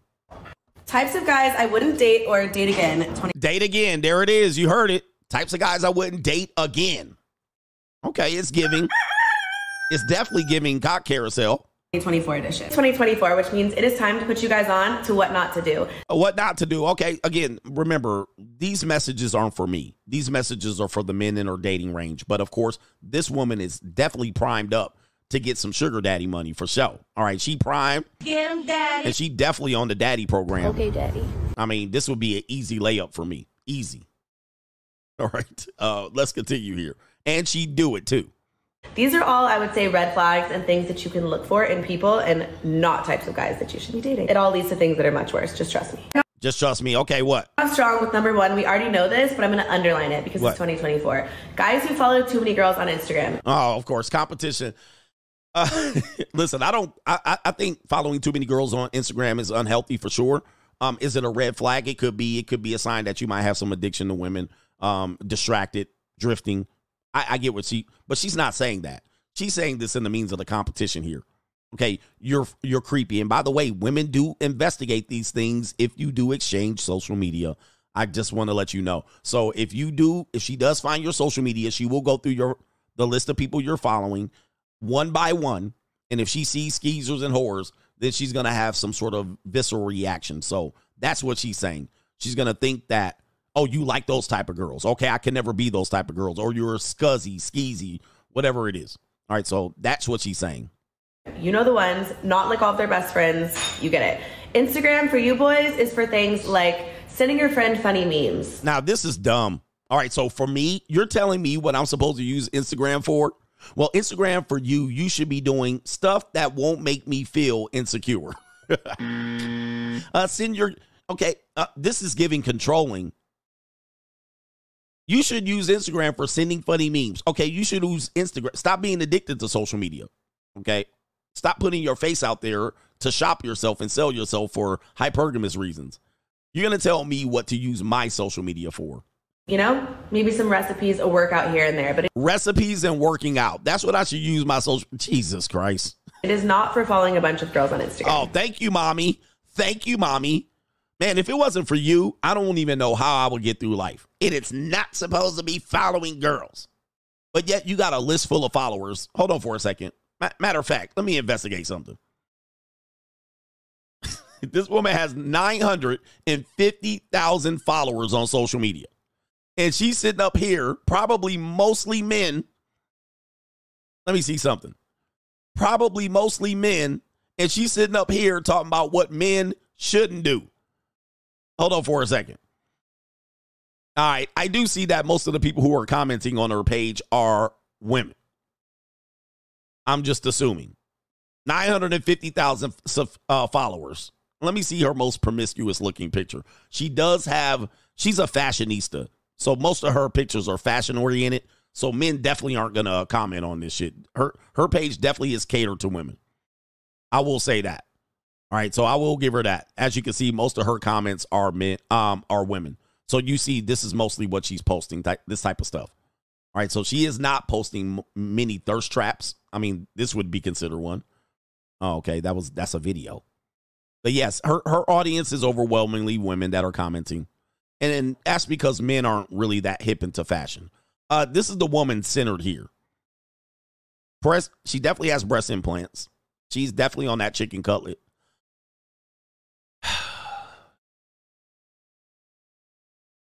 Going back.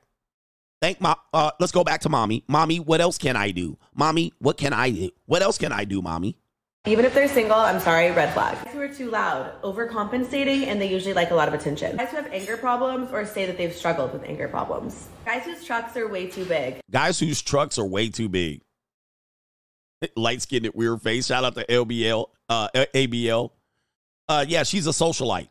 She's a socialite for sure, which means she's a social climber and a social butterfly. And probably partway an escort, but you didn't hear that from me. That's allegedly. Again, overcompensating. A big truck is overcompensating. What are you trying to prove? Like what are you trying? I want a big truck. Lower that thing. I can't even climb it. Guys who don't offer to pick you up. Even if I decline, maybe it's the first date, second date. I don't want you to know where I live. Even if I decline, offer. Man, I can't stand people like this. I can't stand people like this. All right, offer, I'm going to decline because I don't know want you to know where I live. By the way, I always do these things as well, but to be able to hear this type of thing from her, I want to be able to decline. I want to be able to reject you. I want to be able to shoot you down. I want to be able to tell you how bad you are. Okay, mommy, anything else, mommy? These are the type of people that are going to be single forever. Sex in the City ass woman. She's going to be single forever. She's never going to find a partner. Now, when she, that doesn't mean she's not going to get linked up and have a relationship. But whoever she gets is going to be a henpecked, salami tucked into his drawers, pea sitting down ass ninja. Or a sugar daddy. That's what it's going to be. She ain't going to get much. She's going to be single forever. This one. It's the gentlemanly thing to do. And if they don't, bye. Guys who have really shitty apartments that they don't take care of at all and really nice cars, like a shitty-ass apartment and a Range Rover. I mean, who's left at this point? A shitty-ass apartment and a Range Rover. Of course, what constitutes a shitty apartment? Maybe if it's unclean, yes. But what if it's a small apartment with less furniture? Hey, I'm not here often. I'm at work. I'm in my Range Rover. I don't put much furniture in my house. What do you got this shitty ass unorganized? What is a shitty apartment? And what does that have to do with my Range Rover? At the end of the day, it's giving scam artists. Scam artists. The list could go on. So follow me and let me know if you want a part two. Oh, I want a part two, mommy. This is, I mean, that woman's going to be single forever. Women in dating, she's going to have a tough time, and she's a pricey piece of tail. She's pricey, and, you know, she probably ain't telling you a whole bunch. There's some stuff she's not telling you. I will probably say the spectrum is real. That's what she's not showing you. She's definitely on the spectrum. And if she lives in New York City, I think she lives in New York City. The New York City socialites definitely are on the spectrum. If you've seen the movie the TV show Sex in the City, she's definitely like one of these Sex in the City girls. She's not telling you. There's something she ain't telling y'all about how she earns money. And you ain't heard it from me. All right, women in dating. This woman says, women are keeping me single and then have the nerve to shame me for it. All right, women are keeping me single and shaming me for it. Let's let her riff. Imagine being a woman and you keep asking me why I'm single. And I'm going to end up telling you it's because of you. Women are the reason why I'm single, not men. A man can't run nothing but a red light until I allow him, okay? But women are the reason why I'm single. You give your power away every day. Don't know how to get it back. Won't listen to anybody who's trying to teach you. You won't listen to your elders. You won't listen to other men. You won't listen to other women. Y'all the reason. I talk to men a lot. I'm always asking questions and trying to understand what's going on. And what you don't understand, men do. They are swimming in women because you don't understand your value, who you are, and what you're walking around as, who you were created to be. A lot of y'all listen to this rap music and follow the internet, and you put a price tag on your value. But let me tell you something. Money ain't nothing to a man who got it, and neither are you. He'll rotate you like some tires, okay? It ain't nothing to him. The ones who already made it, please. Other women be too caught up in how they feel that they don't look at logic. My friends know that when you call me, we can get the butterflies out the way, you had a good time, but I pull them right back into logic. Okay, I'm glad you had a good date, but let's think about what your life will look like with this man in 3 to 5 years. If he got multiple kids, he paying child support, you never see him with the children, he has a roommate just because he's fine. Let's think about what your life gonna look like, because you're really signing up for a project. And even if you're not doing that foolishness, if you don't hold, imagine being a. All right, and so there it is right there. This woman is said, she's saying a lot. It says hashtag dating after divorce, hashtag divine femininity, and this type of thing. You're seeing more women come to this side, or at least be more vocal, or I'm being exposed to more of these women. I think the economics is dictating this, and women dating economically. The economics always dictates marriage and relationships. So women are now more in a desperate need to fill some voids financially, and they think they can just aim towards successful, wealthy men. But she's saying strategy-wise, that's not good, because you're going to be in a rotation, and you certainly are. If he has his eyes aren't set on being married, he's going to just rotate you. And inevitably, these women know this. They don't know how to treat men like this, and they sometimes just settle for the position that they're in. Or they'll ignore it. The fact that I know, listen, you're giving me access to some sort of lifestyle and resources, not everything, but I'll just play my position. And you'll find that they don't know what to do. They don't know what to do. So she's saying other women are keeping women single, not men. not men, and it's mainly because of their standards or stuff like that. I think that's an interesting take there. She's the Little Brown Charm School, and she seems to be approaching it from the feminine position there. I think she's saying dating after divorce.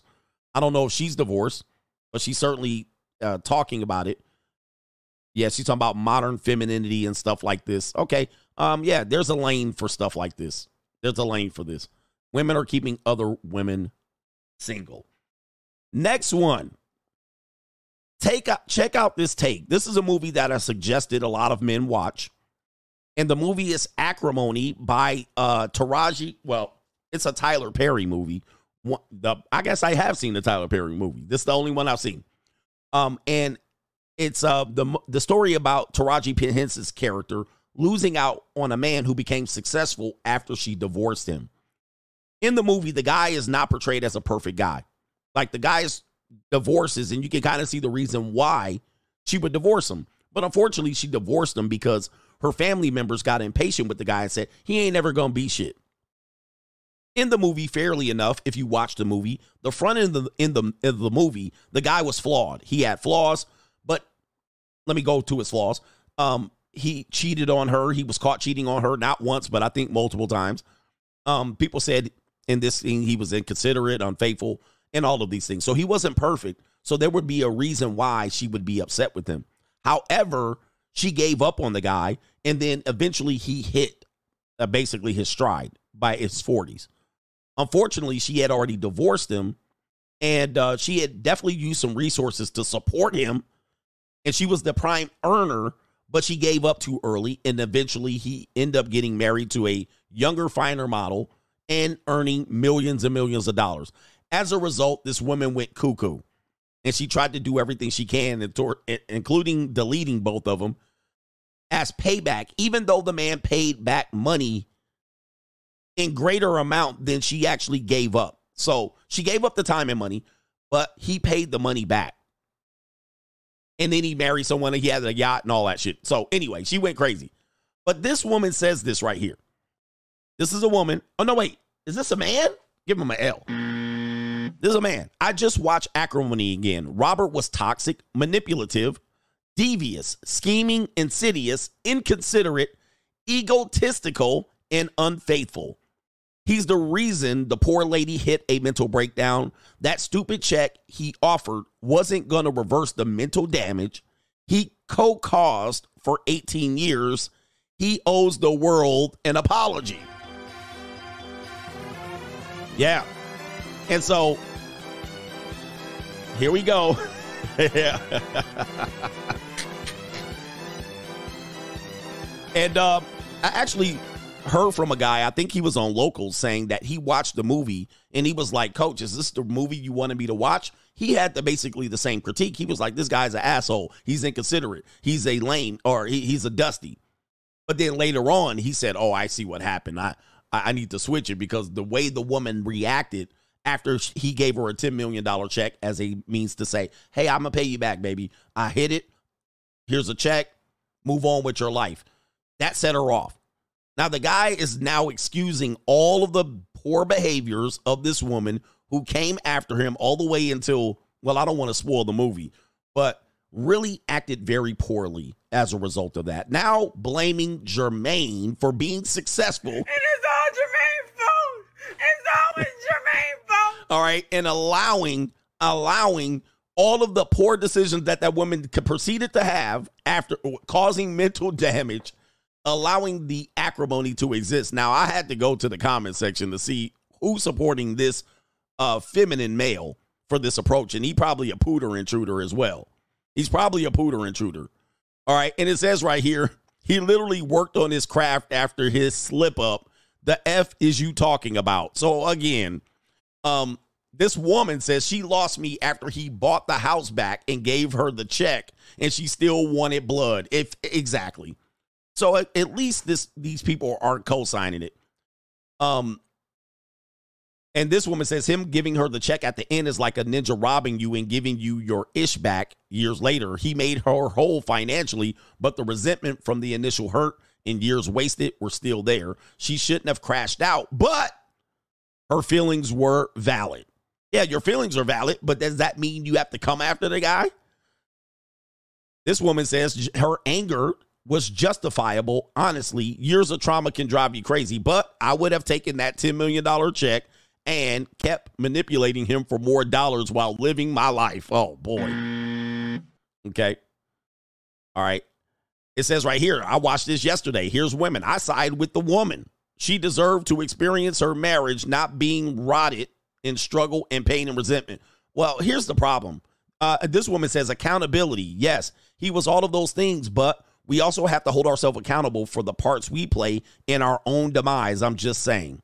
Now, the beautiful thing about this movie is that it did not have a true villain.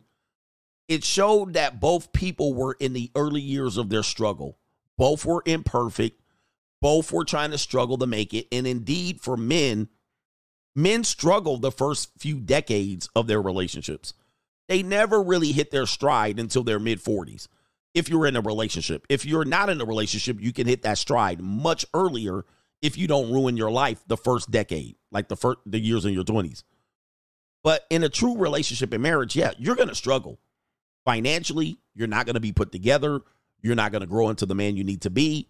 Yes, you're going to be unstable and imperfect. So the movie did demonstrate that. But now they're saying accountability doesn't exist for the woman. She can go on a tirade because both of them struggle. This is sad, man. This is sad. And I'm saying this. Most women give up on their man too early. Most men give up on their guys. Listen to this. I want the ladies to listen to this because women are in the lifestyle right now to build. Most of you are blocking your blessing with the man you're with. You have no idea of how you're sabotaging him. You're dream killers. You're not patient. And because you're in your prime, you think you deserve a certain life, but you're not looking forward until your 40s, 50s, and 60s, where you're most likely going to get the gift. Everything's going to start adding up. And then those are the years where that guy's going to start winning. That's the years where guys win. I'm sorry. It's not in the 20s and 30s. Guys start winning in their 40s and 50s. Then the true gift is in the 60s. But women are blocking the blessings, requiring all these things and placing so much stress and talking a man out of his gift and his blessing. And then what happens is the divorce happens, and then he goes on and wins, and then she's over here struggling. Then she struggles from her 30s, 40s, 50s, and 60s, and then she has this pissed off. Oh, he made it, but he wouldn't have made it if it weren't for the years that I struggled with him.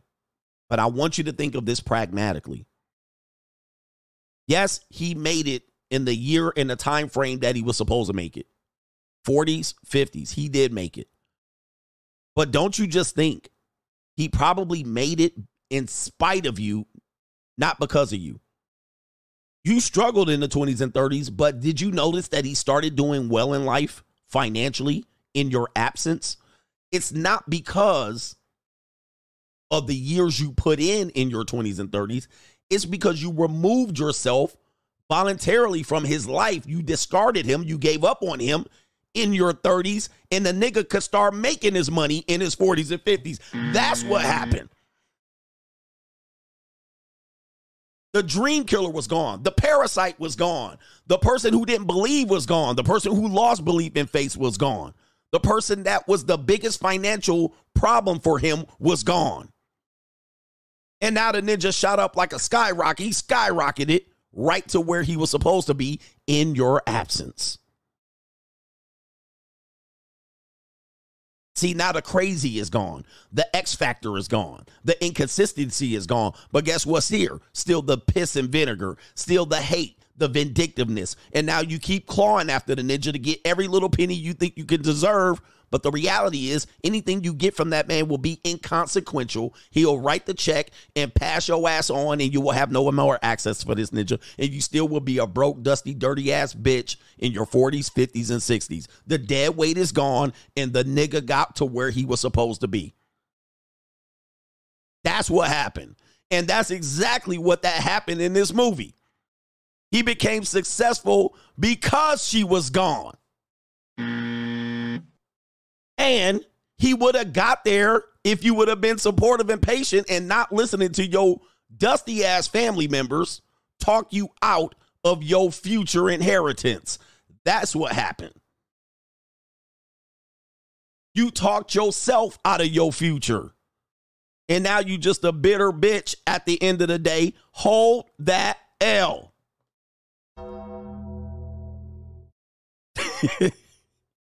Hold the L. Take that L up the rear end, the Duke shoe, and live your miserable life out for the rest of your life. That's what happened. And most women don't want to go through the struggle no more. They want to just arrive at the rich nigga. Well, let me just tell you, you arrive at the rich guy, you just another woman that he can pay off to dismiss at the end of the day.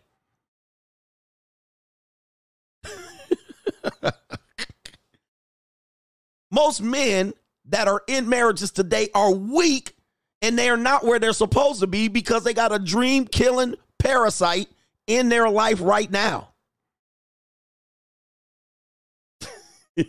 And this is not a personal issue. I'm talking about the movie. I'm talking about this movie character. I'm talking about nobody specific.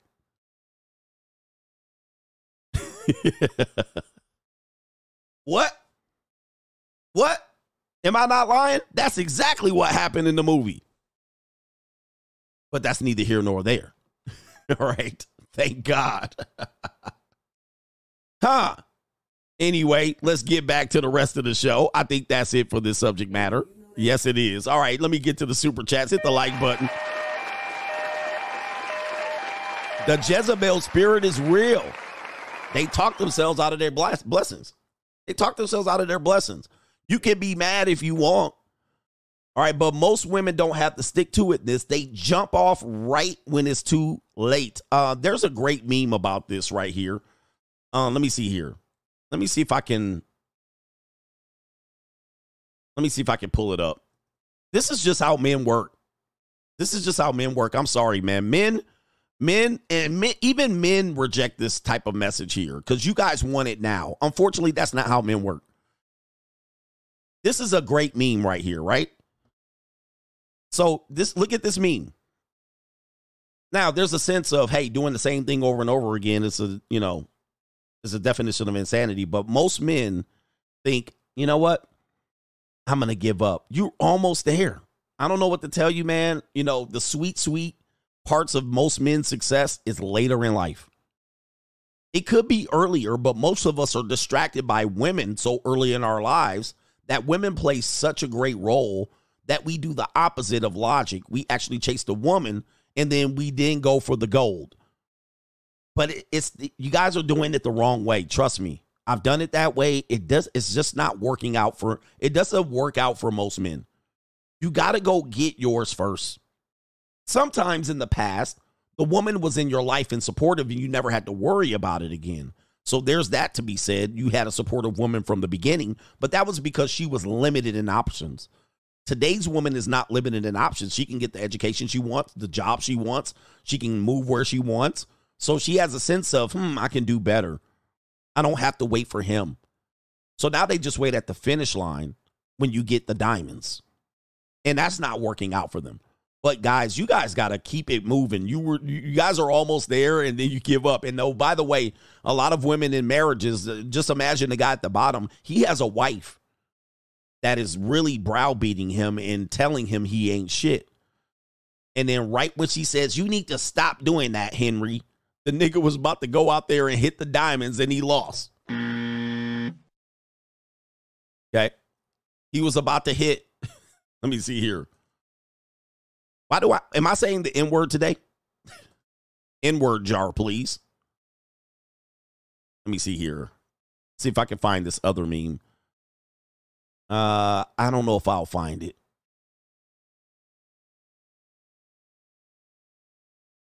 Let's see here.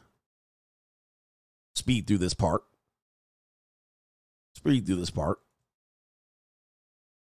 I can't find it. There's a great meme that has oh, let me see if I could put it right here. Let me see if I can put this right here. Chasing money. I meant to put, oh, here it is. This is it. This is the meme. I need to save this meme. I like this meme right here. But here it is, guys.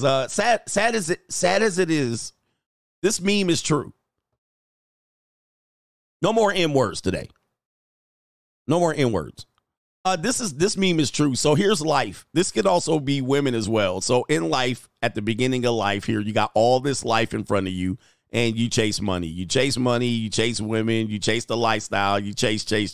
And then at some particular point, as you age and your hairline recedes, you start getting money, right? But you don't realize how time is going along, and you still got a little bit more life. Now, by the end, you catch all the money, but guess what happens? Life is over. Same thing with women, all right? Same thing. It's just life, guys. Just be happy you're here to do these things. Yeah, by the time you get it all figured out, you ain't got much life left. You got about a couple of years to enjoy it. So, yes, you'll enjoy it. You get a yacht and a boat and a couple flatback Supremes, all right? And you'll do good, and you get your little meat fixed and all that. All right, but, yeah, I love this meme. This is definitely kind of how life works. It certainly works that way for most women in relationships. All right. Yeah, I'm not talking about all. Yeah, I'm talking about all men. I'm not just saying the black men, the N word. Yeah, I'm talking about all men. But that's life. It's life. It is what it is. Enjoy it. Enjoy it while you're here. Don't take life for granted. Shout out to, let's see here. What was I doing? I was doing super chats. We're almost to the main event. Oh, we got some brothers here chiming in. Carter says, this is a fact. He says, on the 3rd, I was headed to work. I was on their toll road. Then got off to avoid a higher bill. 1 minute after getting off, I crashed and totaled my Jeep. I just paid it off last month. The worst part is after I paid it off, I switched to liability after 7 years of full coverage, all to save some money.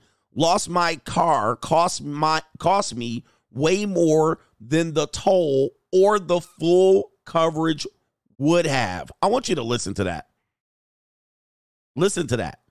Okay, because sometimes y'all save money and it actually cost you money. We were talking about the toll roll. He said he was on the toll roll. He wanted to get off the toll roll to save the $15. Then he crashed his car because there's congestion and traffic and worse drivers. Totaled the car. Didn't get the coverage because he wanted to save the money. Dude, one person used to tell me, he said, always pay full coverage for your insurance. Now, this is at a time I was struggling financially, and I was like, I would never. Now, the funny thing is, if you have full coverage, yes, insurance is scammy for sure. But when you need insurance, you be glad you paid for it. You be glad you paid for it. When you don't have insurance or you have minimal insurance, you will find out that saving of money really cost you. So in this instance, the parable, the moral of the story is he saved $15, but the shit cost him way more than that. Wow. If you got a nice car, pay full coverage for sure, man. I mean, because, dude, if you get in something and the likelihood of you getting in something is pretty high, you're going to wish you had the full coverage, man. I'll tell you, man. Thanks for sharing that story, man. And it's sad to hear. Thanks for sharing that. That's very painful. John Doe says, I used to be the nice guy, but I learned the hard way that nice guys finish last. Gentlemen, chivalry is dead, and feminism killed it, for sure. Yep. And it's nice to be chivalrous when it really, by the time you're able to do it effectively, it don't matter as much because it works too much. Okay. What do we got? Chadwick is in the building. He says, men used to use the Justin Waller approach. He says you can still be polite and cordial and still be a patriarch, meaning you can have a harem of women who serve you and only you. Shout out to the Coach Gang. Moral of the story, don't be the nice guy. Be a nice patriarch. Women were created to be owned, and their DNA ultimately drives them to that thesis. I agree.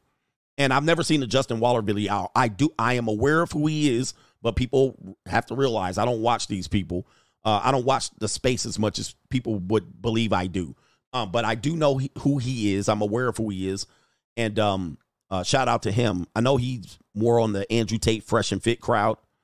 And he's saying be polite and cordial and a patriarch. I agree. I've done a breakdown on the 5 archetypes of men. And I believe that the gentleman approach is where it is. Now, people think the gentleman is the nice guy, but if you've never watched my breakdown of the 5 archetypes of males, 5 male archetypes, the gentleman is perceived to be weaker, but he actually is not. There's layers to it, and there's a lot of spectrum, a lot of mixture, but especially older gentlemen, like 35 and up, man, you crush it because you can exude masculinity. And that, especially women of ages 25 and up, they eat that shit up.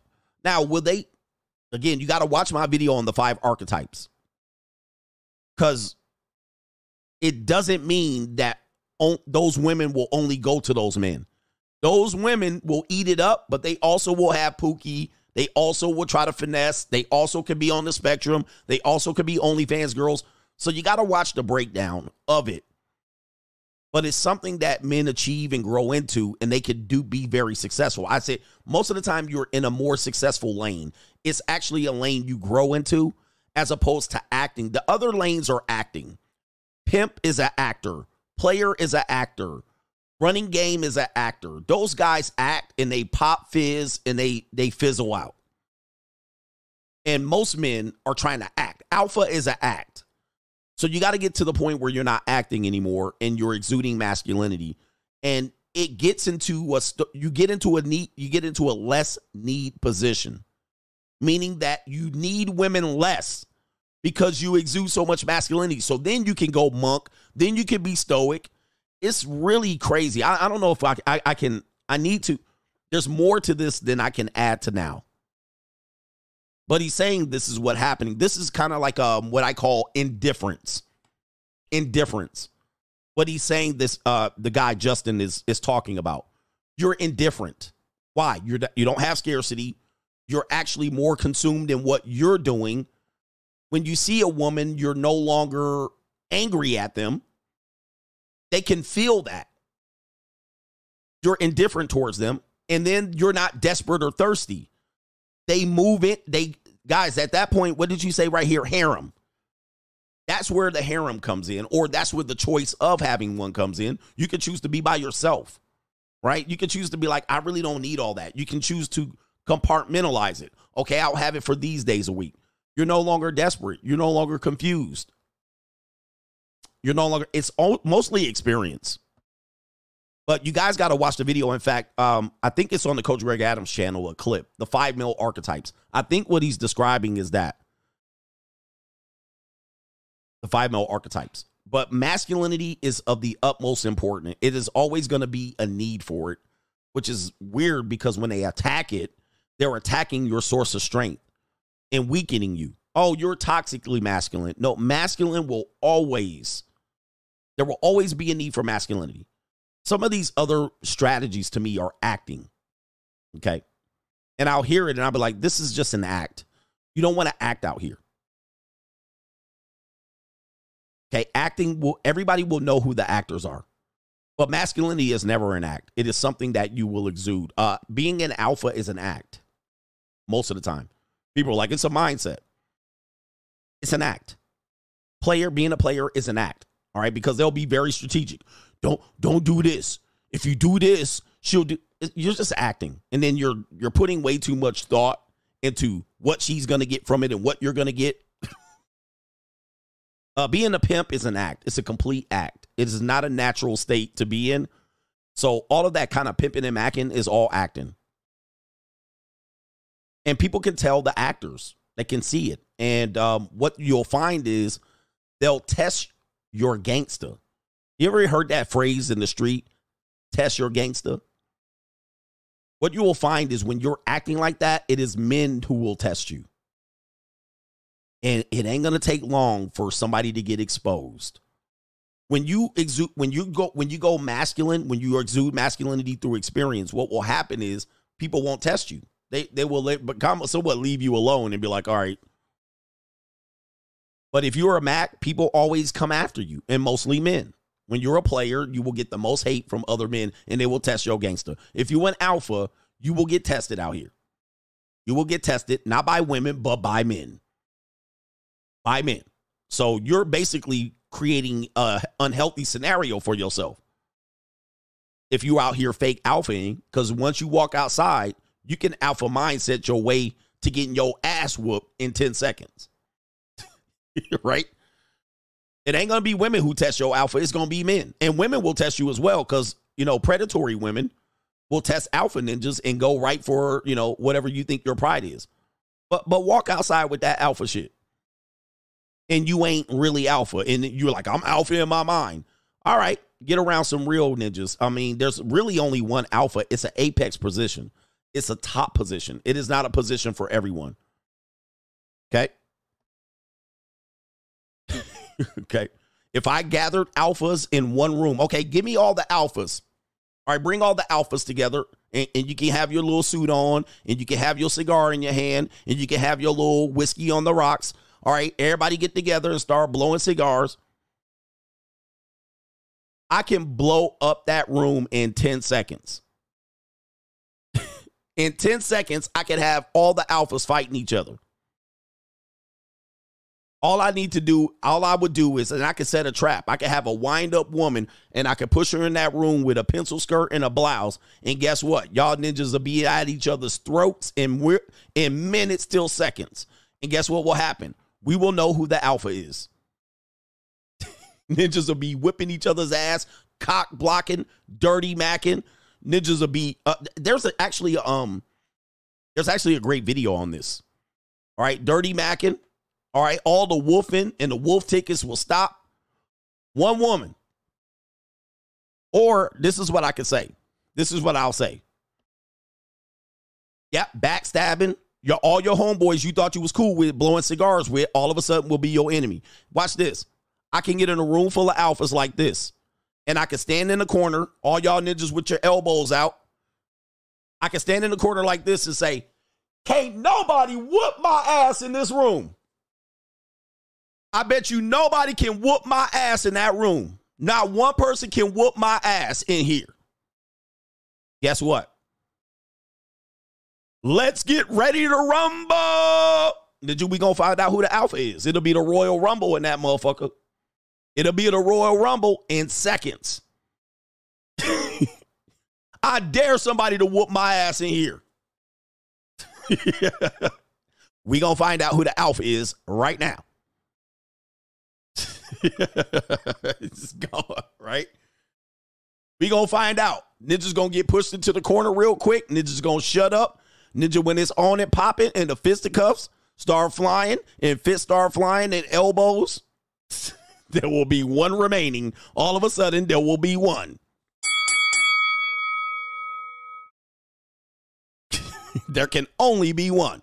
So there's not a room full of alphas. There's never a room full of alphas. There's one. There's the big dog. There's a great video on this as well. And I probably could never find it because I've seen it years ago. And what they did was they put in a group of men in one room. And then I think they even put in, did they put in a woman?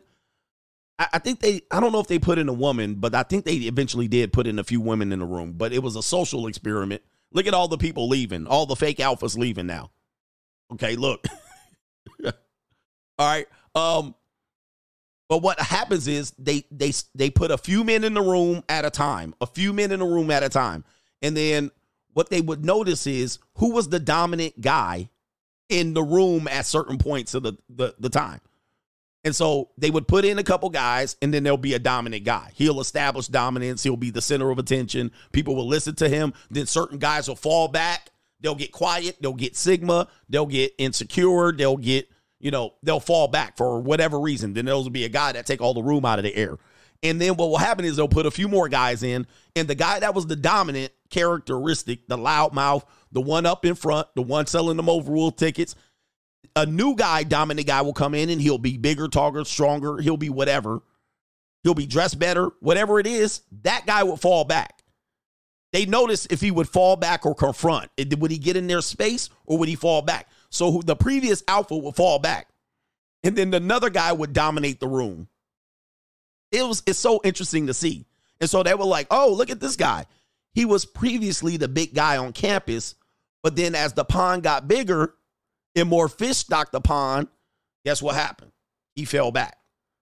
He fell back. Then they kind of, I think they inserted some women in the video, and then all of a sudden the whole dynamic changed. It was interesting to see it.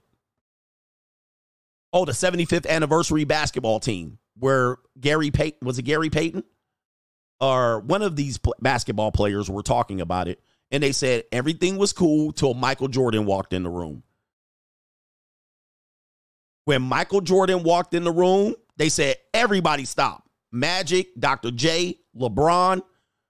It was like everybody was cool and everybody was, and then Michael Jordan walked in. They was like, it was a wrap. Everybody bowed down. They stopped. They gave, even with LeBron in the room, even with LeBron, when MJ walked in, they was like, we ain't got nothing for him. He became the alpha. He became the top dog. So alpha's not no bald head and beard and cigars. It's recognizing who's the guy. And they started bowing. Even Magic Johnson started assuming positions. You know what I mean? He started. They was like, okay, all right, you the guy. You the man. You the man. Big dog is always the big dog. There's only one. And these are the greatest basketball players in 75 years. And MJ walked in, and they was like, big dog is here. All right. Big dog is here. That's what we're talking about. There's only one. There's only one. And if I walked in, I would have said, acknowledge me. Isaiah Thomas in the corner hating, figuring out how to take his knees out. All right. Shout out to Cali West Miami. Having hoes, a.k.a. competition anxiety, is a YouTube term. Indeed. A lot of these things are YouTube terms. Abel returns to Eden. Do not get married or have children. God first, then health, then wealth. The lack of stress alone will guarantee 100 years on earth, and that's a fact. All right, the contractor says women when they leave you or you leave them, they want you to fail to say, yeah, I'm sorry. Wait a minute. Women, when they leave you or you leave them, they want you to fail to say, you see, I was right. Oh, they want to see you fail so they can say, you see, I was right. All right, sorry about that. It's a little choppy. Greg says 2 times plus the income after divorce. No idea how much unpaid labor goes into calming a wife down over normal everyday shit every other day. Reverend X for the baby mama terrorist. I'm falling behind, but yes. And I'm going to play a clip that's going to talk about exactly what you just talked about. John Doe, I saw your video on the 5 male archetypes of men, and it's definitely... I'm definitely the gentleman. I think that's why I hit my stride with women in my 30s. And what happens is, I know a lot of guys were like, I thought this wasn't about getting women. It's not, but you will find that, guys. Women exist in our sphere, in our space. What will happen is the indifference that you have when you get to a certain space that the free agent lifestyle supports. Eventually, that part is somewhat easier than it was when you were not. You don't have to think about it. What you have to think about is protecting yourself. Lurker says, would you trade $2 million for 5-year lifespan? There's an interesting meme on that. There's an interesting meme on that. Well, I think people are going through great lengths to try to stay here longer. That's for sure. Brother says, David Anderson says she acted a complete ass right when I got the bag. Yes. Right when I got the bag. That's kind of what happens, guys. Women inevitably and definitely want to see you fail when you're without them. And sometimes they'll go through great lengths to see you fail. Eric S. says, before enlightenment, chop wood and carry water. After enlightenment, chop wood and carry water at all times, gentlemen. The grind never stops. The grind never stops. You got to keep it going. I mean, some people don't want to work anymore and all that stuff. I don't think that exists. Let me do one more, and then we're going to get up to the show here. Okay, this is the next segment is why men never want to retire. Okay, here we go right here. Then it says space we can recover, time never. Space we can recover, time never. I will almost always find ways to save time. Money, yeah, saving money is great, but I will find that the greatest asset, the greatest thing I can do is save time, for sure. And I'm going to give you an example. There's some people who are what I would call frugal. Most of the time, they're cheap, and they watch every penny, and shout out to them. This is a good strategy. But I often found it funny that listening to them, they would say, oh, you know, I wake up on Sunday morning, I clip coupons, then I drive to this store and I get the fruit and the produce. I drive to this store and I get all the boxed dry snacks. I drive to this store and then I get all of the poultry, the dairy, the meat, paws, and so forth and so on. And then I go over here because they double coupon. Now, at that point, I'm out of it. At that point, I don't see the purpose now. Then they drive 10 miles over here to get Costco gas, where they wait in line for 40 minutes. And then they got to pull the gas gauge over here because the line over here was shorter. I'd be like, bruh, like, now that's too much. Now I'm going to spend my whole day trying to save what? Now, if the amount of savings is significant when you add it up over time. But I'm like, when I hear stuff like that, I'm like, man, that's way too much time wasted, bro. That's way too much. I'm not going to 3 grocery stores on a day. Getting in the parking lot, parking, driving behind slow ass people, waiting for people to pull out, getting in there, getting my cart. Oh, fuck all that. I'm going to pay somebody. No. Nope, not me, man. All right, that's too much damn attention, man. I got something else to do. I will find something else. So yeah, you can't save yourself rich. All right, but what they'll do is be on the fixed income. And I can see doing that when I'm older, like 70. I'm on a fixed income, or I'm trying to be somewhat of a cheapskate, but not at hell no.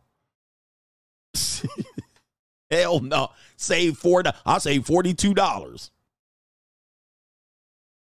No, you didn't. You spent a lot of time, man. Hell no. Hell no. Right here. It works if the stores are in the same area, but inevitably they aren't. I mean, what? Unless you live in a small town, these stores are all over the place. You going over here, waiting at stoplights, burning gas. That only works if you live in a very compact area where there's literally only 4 stores and 3 other options. All right, I'll pass on that. I'm passing. You put that in the gas tank for sure. All right, let's get back to it. Why men never want to retire. This is a relationship thing here. This is a married man, and it is a meme. I'm not a meme, a skit, but he is trying to identify something. And let me know if the volume's low on this one. So here it is right here. The man coming in. This is why men don't retire. I got it. The volume is low. Yeah.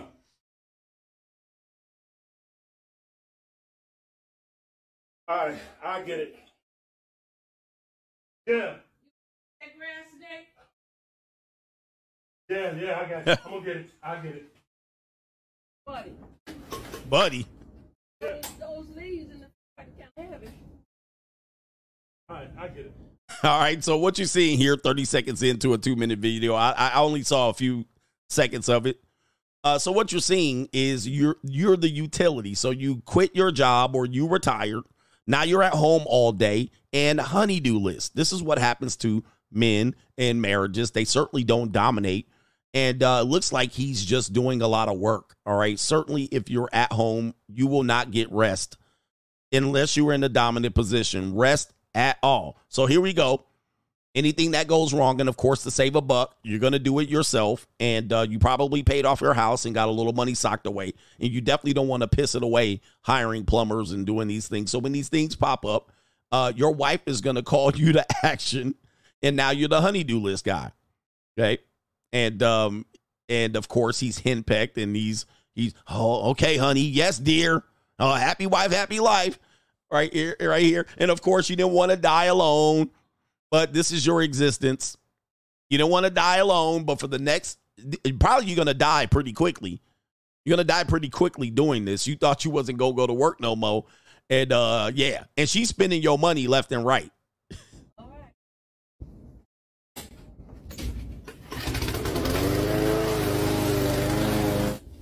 Hey, bud. She calling them buddy. All right, yeah, that buddy, honey, babe, nothing. I mean, how much time are they fucking? 0. All right. And there you go. You don't want to die alone, and you want to fall in love and fall in love with your partner to the bitter end. I guarantee you they don't even touch each other. I almost can guarantee they don't even sleep in the same room. They probably don't even sleep in the same room. All right, buddy, what do you need me to do here? They said my prescription is ready. Oh, okay.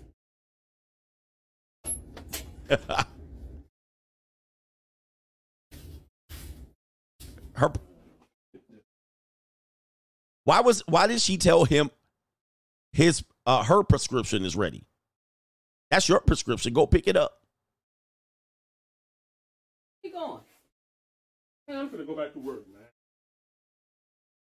man. All the people, man, told them I'm coming back to work, man. I work harder here, man, than I did when I was at work, man. You working the hell out of me. You working me 15 to 16 hours a day. I don't get no weekends. I don't get no sick days. And then you gonna write me up, man. Last week you wrote me up, man. You wrote me up. You say, that wasn't a write-up. That was verbal. Oh, whatever. It's the same thing, man. A verbal write-up. I'm sick of this, man. I'm going back to work, man. At least they paid me. You don't even pay me. And what's so crazy about this, I've been working at this job for 40 years. Damn. I should have known then, and I ain't advanced. I ain't no advancement here, man. I ain't getting no advancement. All right, you laughing. Shit, I'm going back to work where they gonna pay me, man. You don't work the hell out of me. Out of here. I told the people I'm coming back to, I'm going to second shift. Second shift. I'm a little early. But goddamn, at least I'm gonna get some holiday pay. I'm gonna get some off. I'm gonna get some overtime. Yeah. And he gonna get some punani out there. He'll have some money to go get him a nice piece of junior college calico. I got money. He said, "You wrote me up out there. You wrote me up." And yes, man, I'm telling you, man, you want to see old people, old couples are miserable together. All right, they frustrated. They can't tell the man can't tell her off. She telling him what to do. She turned into his mama. You don't do this, do that, do that, do that. I've seen it, man. Brother said, I'm going to work. At least I go get paid. Poor guy. He can't even put hands on hips. She always sitting up under him. Where are you going? Where are you going? Guys, that are the things that you guys, they're telling you to talk. They're talking you out of living a good life. Even if you live the shorter life than this ninja, it's going to be a better life. All right. Oh, you're going to die earlier. Okay. All right. I'm going to have fun in that time frame as opposed to be this ninja right here. That's the long-term marriage right there. That's the love. Of course, if you have grandkids, you would hope they come around and help grandpa, help papa with this. Grandkids today ain't going to do it. Okay, what are we doing here? Why polyamory exists. Not polyamory. Why polygyny exists. I want you to hear this out for the fellas. Hold on for a second. Sorry. Oh, man, the volume went way up. Why polygyny exists. This guy, he's going to talk about real reason Africans created polygamy. Okay, here we go right here. Africans created polygamy. Even today, for every one male child, there's 2 to 3 female male children. Well, it was the same 1,000 years ago. The Africans decided, what do we do with the surplus Muslim population? I mean, female population. Europe took the surplus female population and made them whores and prostitutes. Africa didn't do that.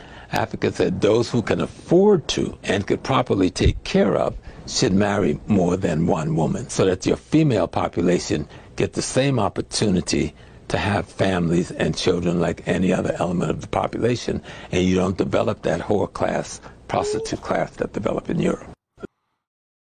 Whoa. Whoa. Oh, humanity. That is a whoa video. That is a whoa video. Now, this is Professor James Small. I don't know if this is true, but we see this in today's society. Don't we not see this? Wow. Now, let me break it down. Wow. That, when I heard that, I was like, that is exactly what we're seeing. That one is an enlightener right there. Now, many people probably knew this. That one was like, wow. In fact, I've heard some Africans. There was a guy that just recently fought. I think he fought the heavyweight champion. He was saying the same thing. He was like, multiple wives aren't for our lust. It's a responsibility. It's a duty. Kind of like where they perceive marriage is a duty here for us. So he was like, we're not doing it for lust. It's because if we have, they make us take more. Like, we just can't leave women out. But there's more women in America than men. In fact, there's more black women in America than black men. Way more. In fact, I think the number is if every black male and woman paired off, there would still be 2 million or in excess of 2 million single black women. Thus, it is in a situation where there's still going to be a surplus of women. In America, there's 52% women, 48% men. And that is large numbers. When you consider this population of America, that is a large percentage of surplus women. That means every woman cannot have their own man. Even if you paired everybody off, every woman could not have their own man. Yeah, the guy's name is Francis N. I can't pronounce his last name. He was talking about this as well. Yeah, he was like, from my African country, we had to have multiple wives. It was a duty. It wasn't because we were lusting and we were a player. It was like, hey, we had to do it because there would just be available women. Now, I didn't hear the next part. The next part, he said, is that prevents prostitution or whore class. Oh, my goodness.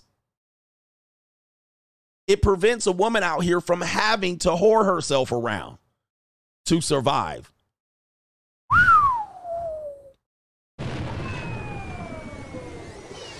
Ngannou, shout out to him. Man, no less than 1.4 more black women in America than black men. And so then he said, what Europe has done is made those additional surplus women prostitutes. What America has done is made the surplus women not just prostitutes, but women who have slept around. God dang.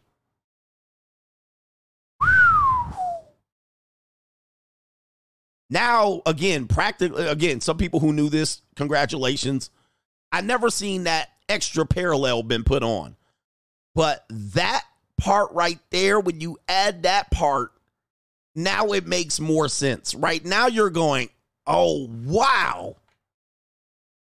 Wow. Okay, I'm going to play it again just for you brothers here. James Small, Professor James Small. Now, it says right here, I never knew TV. You ain't lying. You ain't lying. Here we go right here. Let's play it again. Here he is. Let me tell you why Africans created polygamy. Even today, for every 1 male child, there's 2 to 3 female male children. Well, it was the same 1,000 years ago. The Africans decide, what do we do with the surplus Muslim population?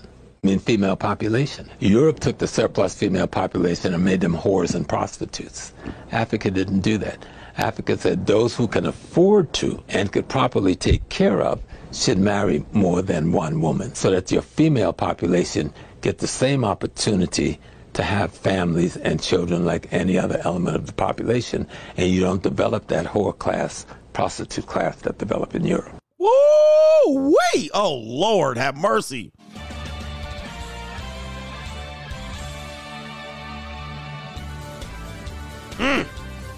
You don't develop the whore prostitute class like they have in Europe. And we were big up in Europe, but for certainly Europe has had to do that as well. And we're here in America.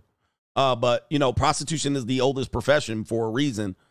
And there is a place, right? They're going to place them there. And said, somebody said, what about the man that can't get any women? I guess you have prostitutes or whores, all right, or less of them. I guess you got to fight for them or work for your set. That is air. I like that addition to the conversation because it does make sense. Again, hear me out. We're already practicing this in America. We're practicing this in America. What he was talking about, we're already practicing polygyny in America, right? We do have a sharing of partners to the point where there's our 5 women to every man. Now, they don't all live together. They're not all in the same area. Sometimes even polygyny can exist where the woman is poly. She has a baby daddy, a stepdaddy, so there's multiple men serving her as a support system where she has a stepdaddy serving as a role, a baby daddy, a potential her father, where the woman is under the authority of multiple men, which is more polyamory. And the top tier men are known to have shared the majority of the women. And some women will say, I could do bad all by myself, when then she engages in whoredom and prostitution. She's not celibate when she's by herself. She's engaging in a great amount of sex. So who is she giving and granting access to sex to? Mostly are going to be stereotypically the top tier percent men, or the men that don't need to commit. So there's a lot of what he's saying that exists. Let me see if I can find the video of the woman who was just talking about that. Okay, I did find her. She was talking about this as well. Just numerically, it is not possible for women to have a man of their own. Let's go ahead and do this here. Pop her up on the screen. Here it is right here, and she's going to use the N-word. N-word jar going to be filled up today. There are more women on this planet than men. In the United States, we have about 25% of our population in jail. Another quarter of our population identifies as LGBTQ. So with that being said, it is a nigga shortage out here. It is a shortage of available good niggas out here. So for all you bitches that think you deserve your own nigga, like your own personal nigga, like that's only yours. Like, okay, it's some women that do, but are you that bitch? Like, what do you bring to the table and make you think you deserve your own nigga? And it's a nigga shortage. Sis, grow up. You gonna have to share that nigga. That's our nigga. She said, you gonna have to share him. That's our N-word. That's our. Oh man, she's like, there's a shortage of available good ends. He was like, that's our ninja. Again, that's polygyny. That's the polygyny. That's where the shortage comes up. And she's like, you think you're gonna get a good one and keep them to yourself? She was like, okay, a few of you will, but yeah. Right? It's one of those things. It's like, you don't think you're gonna be the only one out here. We sharing that guy. So in a sense, that's where this comes from here. Now, I see the Bible thumpers have showed up. But yeah, polygyny or multiple mates have been always a thing here. Now, for the guys here, the downfall would be, again, the available surplus of guys are going to be priced out. Or sometimes this can be unhealthy for an area, and guys can revolt. Or they can feel a certain way, or they can sabotage. And there's going to be some guys that are left out. But again, he said numerically, it's not going to be the case. Today, if we paired up every guy with a woman, there's still a surplus. Now, some women are just not going to go down, all right, to where they feel like they're going to go down. And that's our problem in America. Some women are like, I'm not going to date down at all. And they're down already. They're already down. Some of these women are fives, and they're like, I refuse to date down. And you're like, really? I don't know. I don't see that. Some people say STDs. STDs come from promiscuity. It probably does not come from polygamy or polygyny. Now, there probably is. Listen, there's a probability. I think people are concerned about multiple mates versus promiscuity. Promiscuity is where STIs come from. Not really from the polygamy system, because eventually you have adaptation. What happens is randoms, unknown people from out of the woodworks and the bushes, one slip up. And it normally comes from the promiscuity angle of the STDs, not really from the, hey, I got a harem, I got a concubine, I have a group of people that we share intimately. Body tends to adapt. It is where the men come out of nowhere, out of the bushes, and it's not investigated. And then the woman is a carrier because she's playing promiscuity. Then that's where it comes in, where the STIs come in. The one-nighters, the ninjas, they don't know. They don't investigate. The small percentage of men that have more access. Those guys are the carriers. And then it's the women that carries to the good guy who gets one access. But I think we're already in this form. You might disagree with me. Maybe we'll do another stream on this, but I talked about it. But we're already in multiple mate strategy. We're already in a multiple mating strategy. We're monogamous on paper. We're in a, we still have a little bit of Puritan culture. We still have a little bit of Puritan culture left, although the liberals are tearing it down as fast as they can. All right. The liberal side is tearing it down as fast as they can. But let's just be honest. Married people cheat. Married people cheat like crazy. And when they cheat, they almost inevitably do not use protection. And I put these statistics out. You will be shocked at the amount of people who have affairs. They actually use less protection than do people who are out here randomly fucking. They use less protection. But married people are having affairs. So there goes monogamy right there. Then you have divorces and single motherhood. Where's the monogamy? Monogamy's gone. Then you have hookup culture, dating apps, and Instagram and Snapchat. And then you have college culture of basically Animal House. Then you have women marrying late after being whores, right? Whoring themselves out. You have players and pickup artistry. What is this monogamy you guys are talking about? It's almost non-existent today. Like you would have to find me two people today that have only shared themselves and only themselves and are still here. Show me. Now I see sexual exclusivity. I see people that pair up with people and have relationships. And in the middle of that, they have a hoe phase. On both sides, they hoe out for a little bit, then they come back, take a break from it. Black Ram, they take a break from it, and then they go back into some sort of monogamy, and then they come back out and hoe out. But there's no the monogamy is non-existent. Then when you take the top performing men, these people got more women than they know what to do with. And they end up with more. And even if the woman is scuzzy, skeezy, they have top flight women. It's non-existent. I don't see where you guys see it. Old couples are the worst. Old couples are the worst. Some of these old couples y'all see, they was out here getting busy in the Burger King bathroom back in the day. But monogamy really is a false. It's super rare. It's super rare where two life partners been together. Even if you see a married couple, especially an older couple, it's likely that they've been married multiple times.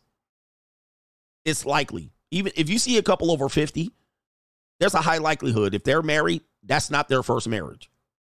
Ergo, there's no monogamy there. They haven't been monogamous. Now, they might have been monogamous in the period that they were married, but what were they doing before that? Yeah, the freakouts, the P. Diddy freakouts.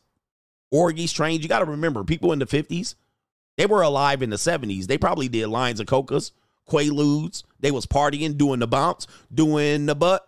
They was out there at Studio 54, orgies, passing off gonorrhea and the clap, right? They was in Nino Brown's apartment complex.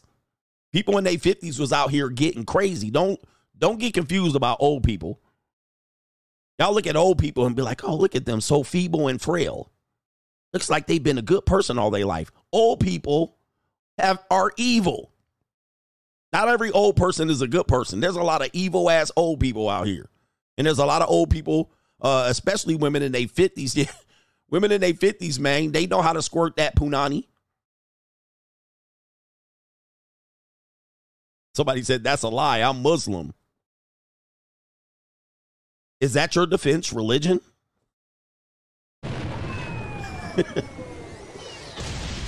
Imagine using religion as a defense. I know you weren't talking about me. Imagine using religion as a defense. All right. I don't want to get on y'all next today. Imagine using religion as a defense. That's not true. I'm religious. All right. Anyway. All right, here we go right here. I don't know who you were talking to. I'm just going to get on your neck. All right, he was probably talking to someone else. He wasn't talking to me. Right. I'm going to use the fence of Sky Daddy, religion. Therefore, I'm right. Right. Religion has the most debauchery and of anything. Ninja, you got secular people that actually obey laws. Ninja, you're so religious, you needed a God to tell you what not to do. You're such a good person, you needed God to scribe on a scroll or pieces of paper through other people and use thunder and lightning to go on tablets to tell you basic laws of treating people right. Wow. As if you weren't going to do that to begin with. I mean, as if you did not know, thou shalt not kill. Oh, well, thank you, Lord. I was going to kill a lot of people, but you said so, Sky Daddy. If it wasn't for you, I would have killed a lot of people. Matter of fact, religion has killed more people than anybody. It's not even close. Religion has killed more people than anyone.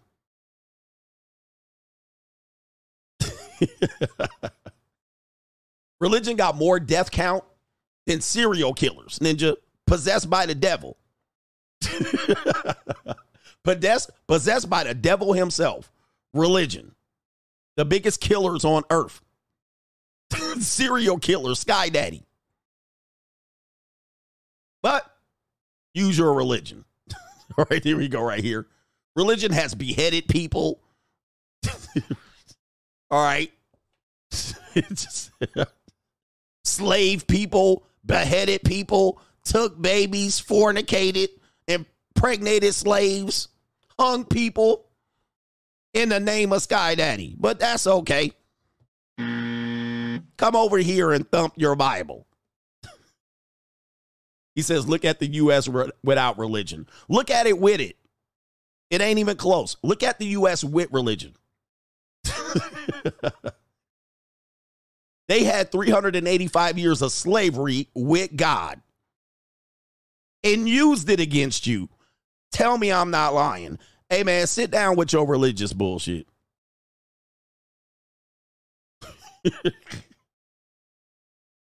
Manifest Destiny eliminated the Native Americans, the Trail of Tears, Manifest Destiny. Hey, the Crusaders, the Conquistadors. Ninjas blowing each other up. Hey, man, stop the bullshit. You know what it is? It's just we're human beings. Human beings are bad to human beings.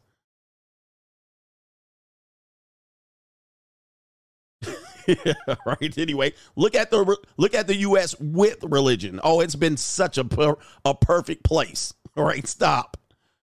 Anyway, look at all these people scrambling. All right, look, don't test me out. They had enslaved people for 3 centuries on God alone. All right, so oh, they weren't the real ones. All right, here we go. They chop people's head off coming in, conquistadors. All right, you believe in my God? Nope. Okay. Nope. Shoosh! Off with the head. All right, look, man, look, I love to piss y'all off.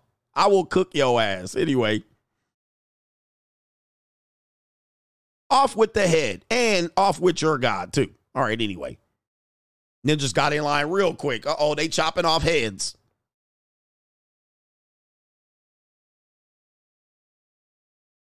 They're not ready for this truth. All right, anyway. They're like, you like my God? I like your God. Okay, here we go right here. You get to live. You like my God? Yes, you get to live. You like my God? Nope. Shoosh! Off with the head. All right, anyway. All right, that has been going on for like something like 2,000 years. And here we are.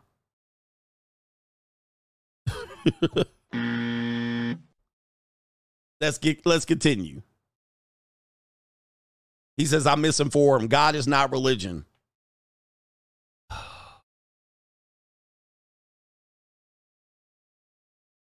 Religious people, you people are the worst people on earth with this bullshit. You guys are horrible with this. I already did this, and you want to use your semantics. You can use your semantics. You can say your prayers. You can rub a rabbit's foot. You can flip a coin. It's all the same. It's all the same. It's not a religion. It's a way of life. You people are the worst people on earth. Really. You guys are the worst people on earth with this bullshit. You can use your semantics all you want. You're all the same. You're all the same.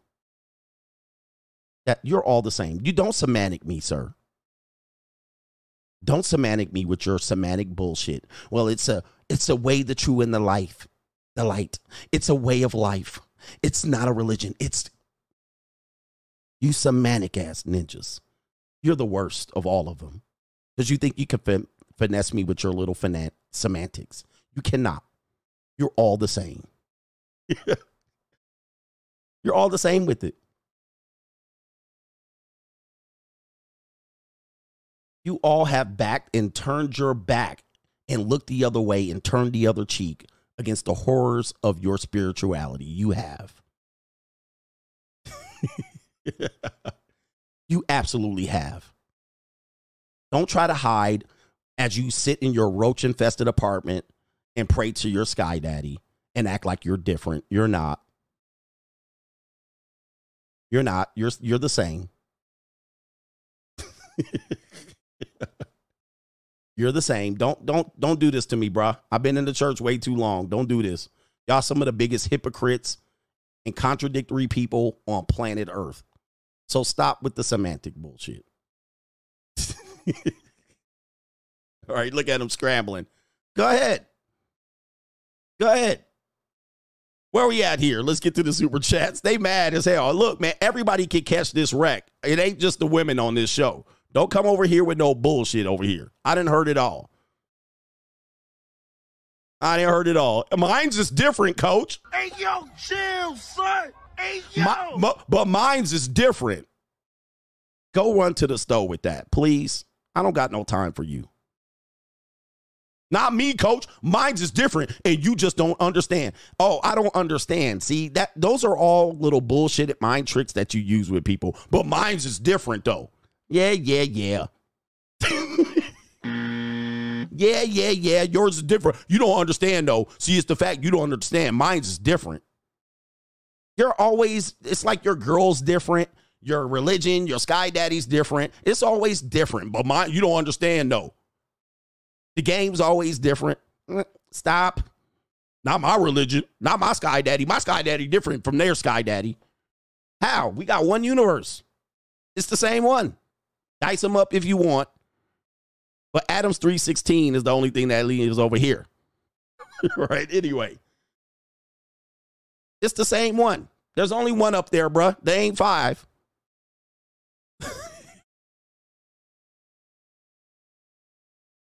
All right, anyway.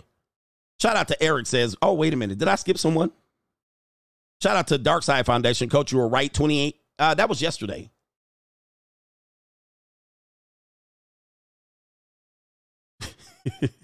Right, they always gonna be different. You just don't mind. You don't know mine. I met mine. You ain't met him yet. I happen to go all this time and I ain't met him yet.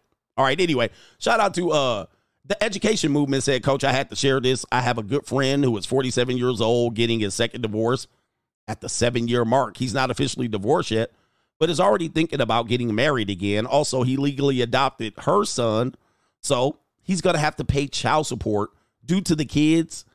And the kids are 13 years old. His soon-to-be ex-wife is so disrespectful that he's trying to reverse the adoption. Too late, so he can be officially done with this soon-to-be ex-wife. They did everything on the marriage will that you talked about. They got married 2 months later. She stopped working. He brought a $3,000 massage chair for her, and he got some that night, then back to a drought.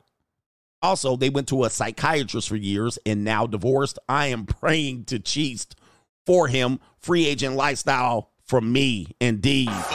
Sad. Sad. Man, guys out here, y'all stay trying to beat the system. Y'all stay trying to beat the system. All right, but the system is the system. So, one thing here, that I see guys doing, sadly enough, I saw a guy woke up to a video. All the religious people have left. I woke up to a video of a guy who spent 61 years in prison as a juvenile. He started his prison sentence as a juvenile, and he has lived 61 years in a camp, essentially, like life. Sad reality. But, you know, there's a lot of married men in that sad reality that they don't know that they can come out here. They can come out here and get a free life. They can have sex with women that they want. They can avoid women. They can live with women. They can choose not to. There's another way. There's another way. But guys aren't exploring those. Guys don't explore those. And they get stuck in marriages like this. It is somewhat sad to see men choose that. Okay, hold on for a second. Let's see here. Give me, hold on for a second. Oh, damn, there's so much. Shout out to Lurker. Would you, okay, Chadwick says the military has hierarchy and leadership, thus, so does patriarchy and alphas. It's okay to be a lesser alpha. Get in where you fit in. Typically, greater alphas are further down their journey. Strident Herman says, I am spiritual. Who am I? Mental. Who am I? When I am, wait, I am spiritual. Is who I am is mental. Where I am or when I am is physical. And me bringing together all three planes of existence, my interpretation from Bob Proctor. Sheldon Williams says poly is not just African. It was biblical. Western Christianity that pushed monogamy is not biblical. Check out King David and Samuel in the Bible where God blesses these poly unions. Yes. Brown through and O says, shout out to the Stat Girls, gone but not forgotten. Sheldon Williams says monogamy is not biblical. It is from Greek culture where they worship the Greek goddesses, the goddess Hera, who was goddess monogamy and fertility. All right, Chadwick says, correction, 200 million people died in the 20th century due to atheist communist governments. It's called democide. Religion has not killed more. That is, he says, I'm not mad. Love you, pause. You, my brother. All right, so you're talking about the atheist communist governments, and you're talking about them committing genocide. And so what? Did you take out the American genocide? You didn't include the American genocide.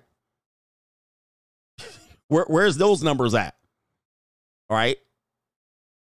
I mean, where the Native American, come on, man. Fix your math, brothers. Fix your math. You left out a whole bunch, man.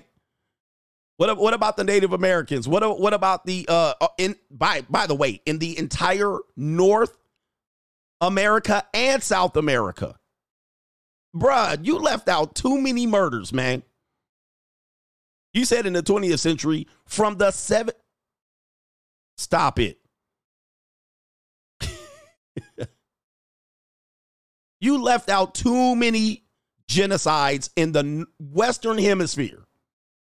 You just included Stalin and Mao and Hitler. That's the only thing you included. What about the Western Hemisphere genocides of entire North and South America? What them numbers at? That is ridiculous, man. And that was all religious. Almost all of these deaths in the entire Western Hemisphere has been based on Christianity. That is crazy. That's crazy talk, man. What about slavery? That is nuts. I mean, you left out a lot of math here. And that's over 300 to 400 and 500 years, bruh. That's just my opinion. That's a fact. That was all manifest destiny, all Christianity mostly. Christianity spread significantly due to that. You left out a lot of math. The colonies, the Caribbeans, Brazil, Mexico, Spain. What? I don't know, man. You leaving out a lot of math. He says those numbers are staggering, not 200 million. Nah, bruh. Nah, man. That is well over 200 million.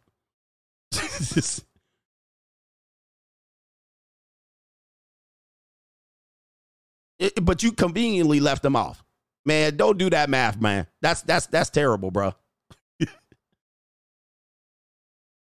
And where's this 200 million number coming from? You're going to have to prove that to me. That to me is that's completely a misrepresentation. What about the African colony itself? What about the Belgian? What's the guy from Belgium? What about the Belgian, the guy from Belgium? Well, he killed how many people alone in the African colonies? I'm pretty sure, was he an atheist too? All right, let's continue here. All right, MC Hamster says, Cat saying it, 2024, liars catching wreck. For sure. Liars catching wreck. I don't know, man. What says facts, coach on body work? I hit the gym 3 times a week and get a 1-hour deep tissue massage 1 time a week for $65 with the tip. It's better than Segs without, with an average of, I can't proceed what that says right there. It's better than Segs for sure. For sure. King Leopold, for sure. I guess he was on the wrong side. I guess he was on the wrong side. But, man, I'm telling you, we're arguing. What did they call it? We're splitting hairs at this point. We're splitting hairs. So you're saying your side is good and the other side has killed nobody? We're splitting hairs at this point. Let me get to this part of the show. Get to this part of the show. Post-nut clarity saves men. Post-nut clarity saves men. All right, what are we doing here? Let's play this video of women discovering what post-nut clarity. Oh, shoot, there was this video. I forgot. Should I play it? We're into the 3-hour mark. Let's just talk about post-nut clarity. I'll save this video for another day. All right, this woman is going to seem to recognize what post-nut clarity is for men. And again, thanks to the internet, people are now being able to understand men. It says right here, had sex and his replies have slowed down and definitely noticed the vibe change. So no one on this planet is nicer than a man who wants to have sex with you. And I'm going to die on this hill. You have to kind of disregard everything that is said and done before you have sex. Day 1 is the day after sex. That's kind of when it starts. Everything before, you have to take with a pinch of salt. No one is kinder. No one is wanting a relationship more than a man who wants to have sex with you. Nobody's being more consistent, sending you the good morning texts, putting effort in more than a man who wants to have sex with you. So if the consistency stays afterwards and they still the same, then yeah, great. But date 1 is the date after you have sex. Then you see what that really like. And that for me is just the reality of dating straight men. You can have sex quick to find out or wait. All right. And so she's replying to a message. Well, I gave a man my body and now he's slowly pulling away. The messages have slowed down. And that comes from the thirst, right? The thirst is there. The desire is there. We oftentimes fantasize the intimacy. What will happen is once we get the intimacy, yes, it will dwindle. Our attention will dwindle. The amount of times that we talked about the woman, it will dwindle the more access you get to them, because Americans have. American people ain't kind of fuck. Love fuck, hate fuck, sex only fuck, break up fuck, make up fuck, drunk fuck, buddy fuck, pity fuck. Yeah. Because that's kind of how we get down. A lot of guys don't like the women that they're truly with. They're just with them because they're giving them access. Scarcity. A lot of men remain with the woman that he's with because of scarcity. And so this woman that's now trying to communicate in her Australian accent that men lose interest after being with the woman. And this is a fact. Before you're with her, you're pouring into her. You're paying attention to her. And then she gives you access. And then you're just going to pull back. Now, as you get older, you automatically know that this is going to happen. So then you will find that men with the decreased testosterone experience, decreased need. He's aware of this and he will prevent messing with a woman who is messy because he knows he's probably not really interested in her. Let's take DJ Academics. He's a younger guy, under 30, high testosterone, high need, somewhat of scarcity because he cannot get women naturally, normally. So he kind of leads with his wallet and thus he leads with his wallet, but he is trying to build a relationship with the women. He gets finessed because he is in a situation where he's not recognizing this with experience that he probably, she probably doesn't like him and he probably doesn't like her. He just has a need for her. You get finessed that way. As you get older, you will know, oh, man, listen, I just was using her for sex, or she was making herself so available that I just kept jumping on it. This also goes to standards. Men have bad standards if they don't have access to a greater population of women. Thus, they start selecting poor behavior, poor-looking women, just based on the fact that these women are willing to access themselves to them.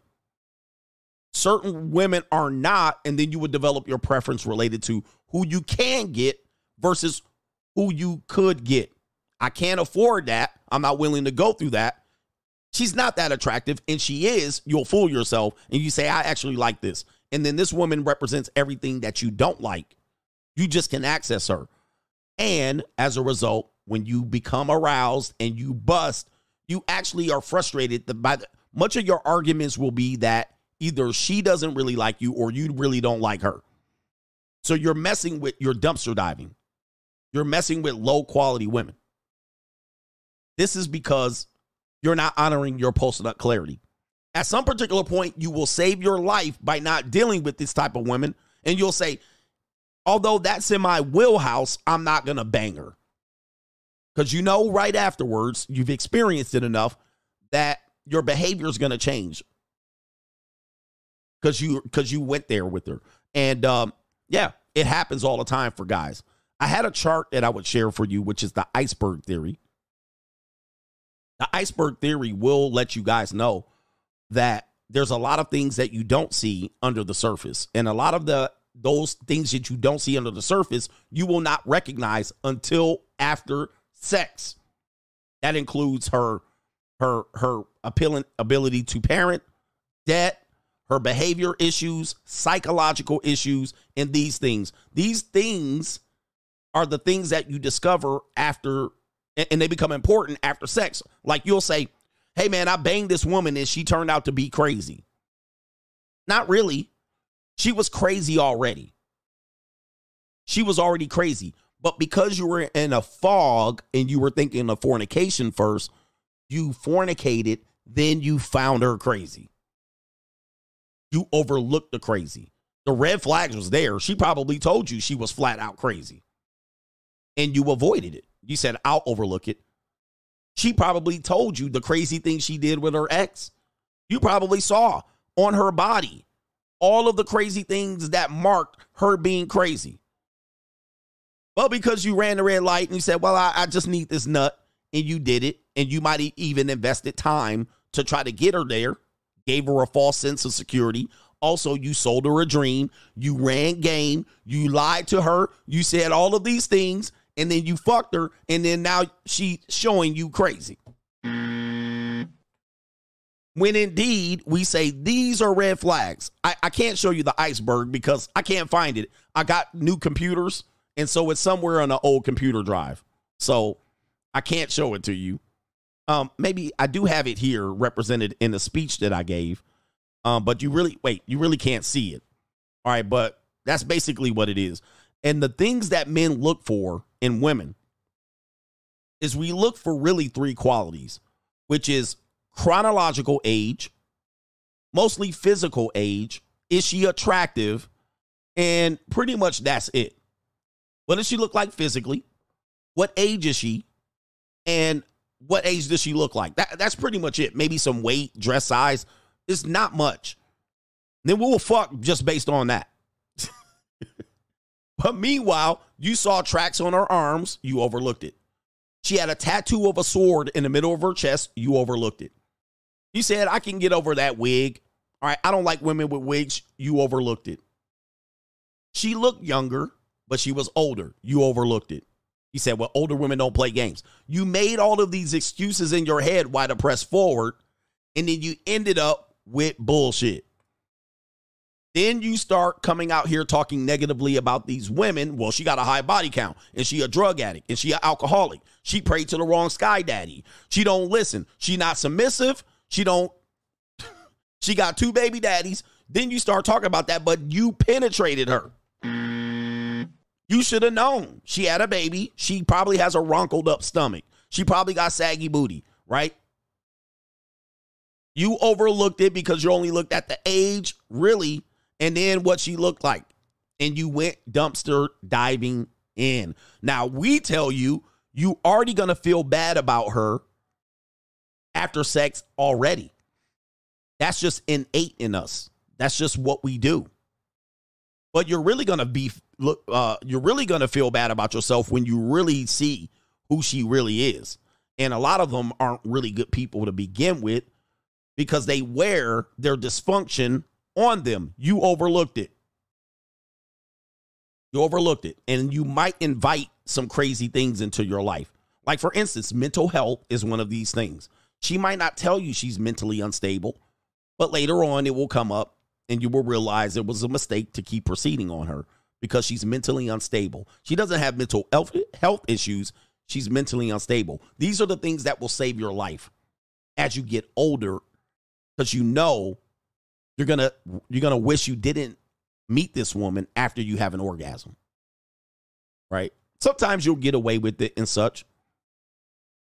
But the part of this is understanding what post-nut clarity is and then not continuing to make these decisions. All right, let me show you another video. I do have another. Like, I feel like guys. I do have another video here that talked about it here. Post-nut clarity. Let's see what this woman has to say. These two dingbats has something to say. Like, I feel like guys have like post-nut clarity like right away, but girls kind of have it like the next day.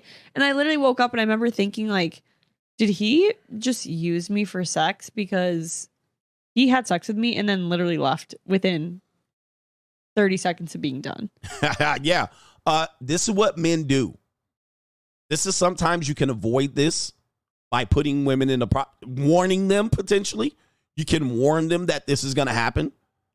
You almost have to understand that this is going to happen. So you can maybe give them a warning and say, you know, I'm just using you and I'm going to feel different about you after I roar.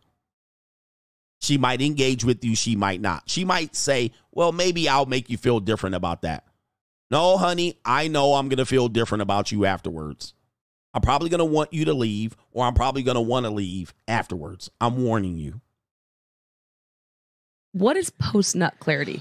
It's where you have sex and then you realize something. So there's like this myth, legend, whatever you want to call it. I don't know if it's like a legit thing, but it's legit. It's when guys have sex with a girl, like they have clarity, I think, in a loving way, like, girl, or not. The connotation is that, like, after you come, you're like, oh, wait, like, you're not that cute. I don't like you that much. So a guy will have sex with a girl, and then he'll have the clarity after coming, post-nut clarity, and be like, or come to your senses. Like, whoa, I'm not into you. I don't like you. Okay, that makes sense. That makes total sense because he wanted the chase. Yeah. And then he... No, he did not want the chase. He did not want the chase. You wanted the chase. He wanted the punani, right? He wanted to get you. Yeah, they can't believe it. They're stunned about this. Like, what? Really? This is all men. This is why you can back up with data and show that it doesn't matter really how long the woman waits to give the guy the intimacy. Well, it doesn't really guarantee that she will keep the guy. She can wait 3 months, 2 years. Doesn't mean the guy's going to stick around. He can still bounce because post-nut clarity is going to hit, whether it's the first night or night 365 that he waited. Most men will find out what their genuine interest is. Now, he might stick around because he doesn't want to piss you off. He doesn't want a false allegation. He doesn't want to give you the indication that he's now spent all of that time pursuing you, and he doesn't want you to believe that he's such a rotten guy that he lost interest. Okay, so he will stick around. Okay, I guess I better cuddle. Oh boy, it's getting late.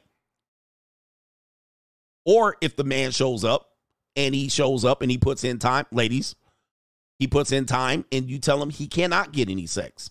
What does he immediately do? He immediately wants to leave. Immediately. Because that's why he was there. So it doesn't matter if he gets it or not. Once he understands that he got it or he's not getting it, the time of the visit is going to get cut short. So he got it. He busted. That's the end of the visit. Time to go home. He came over. He didn't get any. You cut him off. It's time to go home. That's what's happening here. And they're like shocked. But this is innate in men. This is obvious in men. It's completely obvious. This is why women have a rotation of many, many men. They go through one to the next, to the next, to the next. And it could be all summed up with the fact that men have post-nut clarity. Some men have control of it. Some men don't. I'm going to play this and I'm going to tell you another form of post-nut clarity. Came and then he was like, oh, and you're not even that cute. It's like sobering up. Yeah. It's like you took your drunk goggles off and you're like, you're not that hot. Do girls have that? The other girls do have this. Yes. Girls do have that. It's normally in the form of long-term relationships or if you procreated with the guy. Even if he's still around, she will lose interest in the guy if he doesn't have another woman chasing after him. Also, they have it. Have you ever heard a woman say, I don't know what I saw in that man? And she literally had a baby with him. And she will look at him years down the line and say, I don't know what I saw in that man. That's post-nut clarity. Right? It wasn't an orgasm. It was years of clarity where she was in love with him. And she looked back and looks and go, what did I even see in that guy? But you even had 2 and 3 babies by this guy right here. Yeah, the 7-year itch. This ain't the guy I want. I could do better.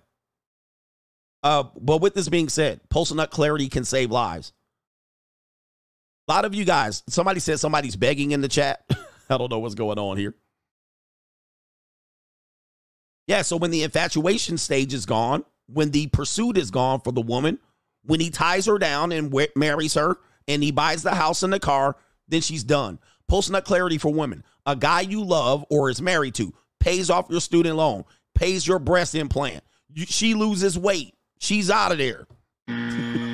She gone. And many men experience that. All right. Where she's like sticking around. Then you pay off her student loan debt. She's like, why am I here now? Skedaddling. Another post-nut clarity is guys will find out that it saves lives. And you have to watch out for this is when you're stroking her, you're stroking them guts. You're hitting it. You're in there rawski. Or let me just say that before you go in raw, right? You ain't got no condom or you got one in your pocket. She pulls her pants off. You get the pants off and you're going, I should put on a condom. A lot of us have been there. I told you the statistics on condoms. I hope you guys use them this weekend. Most people don't. It's almost 30% of people use them. But you got your condom. You're about to go in and slide in. You got your little weed whacker ready to go. You know good and damn well you should slide the condom on. But you don't, and you dive deep. Now, when you're in there, it feels good. You be like, oh, she don't make me put on the condom. She didn't ask me. She let me jump in there. Now, guess what? You stroking. You got juices on berries. And it feels good. You glad you didn't put one on because it's feeling good. And then you roar. I bet you after that, guess what's happening? You wish you would have put that condom on. For one reason, you're like, I can't believe I ran up inside this woman's body. I don't even know her. I hope I don't get herpes. Now you have clarity. Now it's clear. You're like, I hope I don't wake up tomorrow with pus dripping from my Johnson. Now you have clarity. Now it makes sense. That's post-nut clarity. You ran up in them guts without the condom. You didn't think twice, or you thought twice and you said, I'll roll the dice. You rolled the dice. You felt good. You busted it up. And now you're thinking, I need to go see the doctor. You see that? That's post-nut clarity. It saves lives. It's put on the Johnson. Put the Jimmy on. How about this one? You in them guts. Rorosky. You haven't talked about no birth control. You haven't talked about if she has an IUD. You haven't talked about if she's on a pill.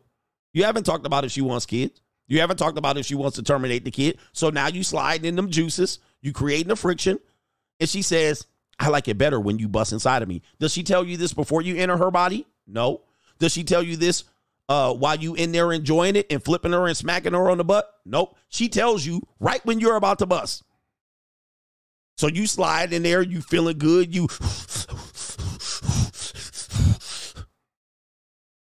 And then she feel you. She feel the stroke game getting quicker. She can feel the girth expanding. She knows what she's doing. She's a 304.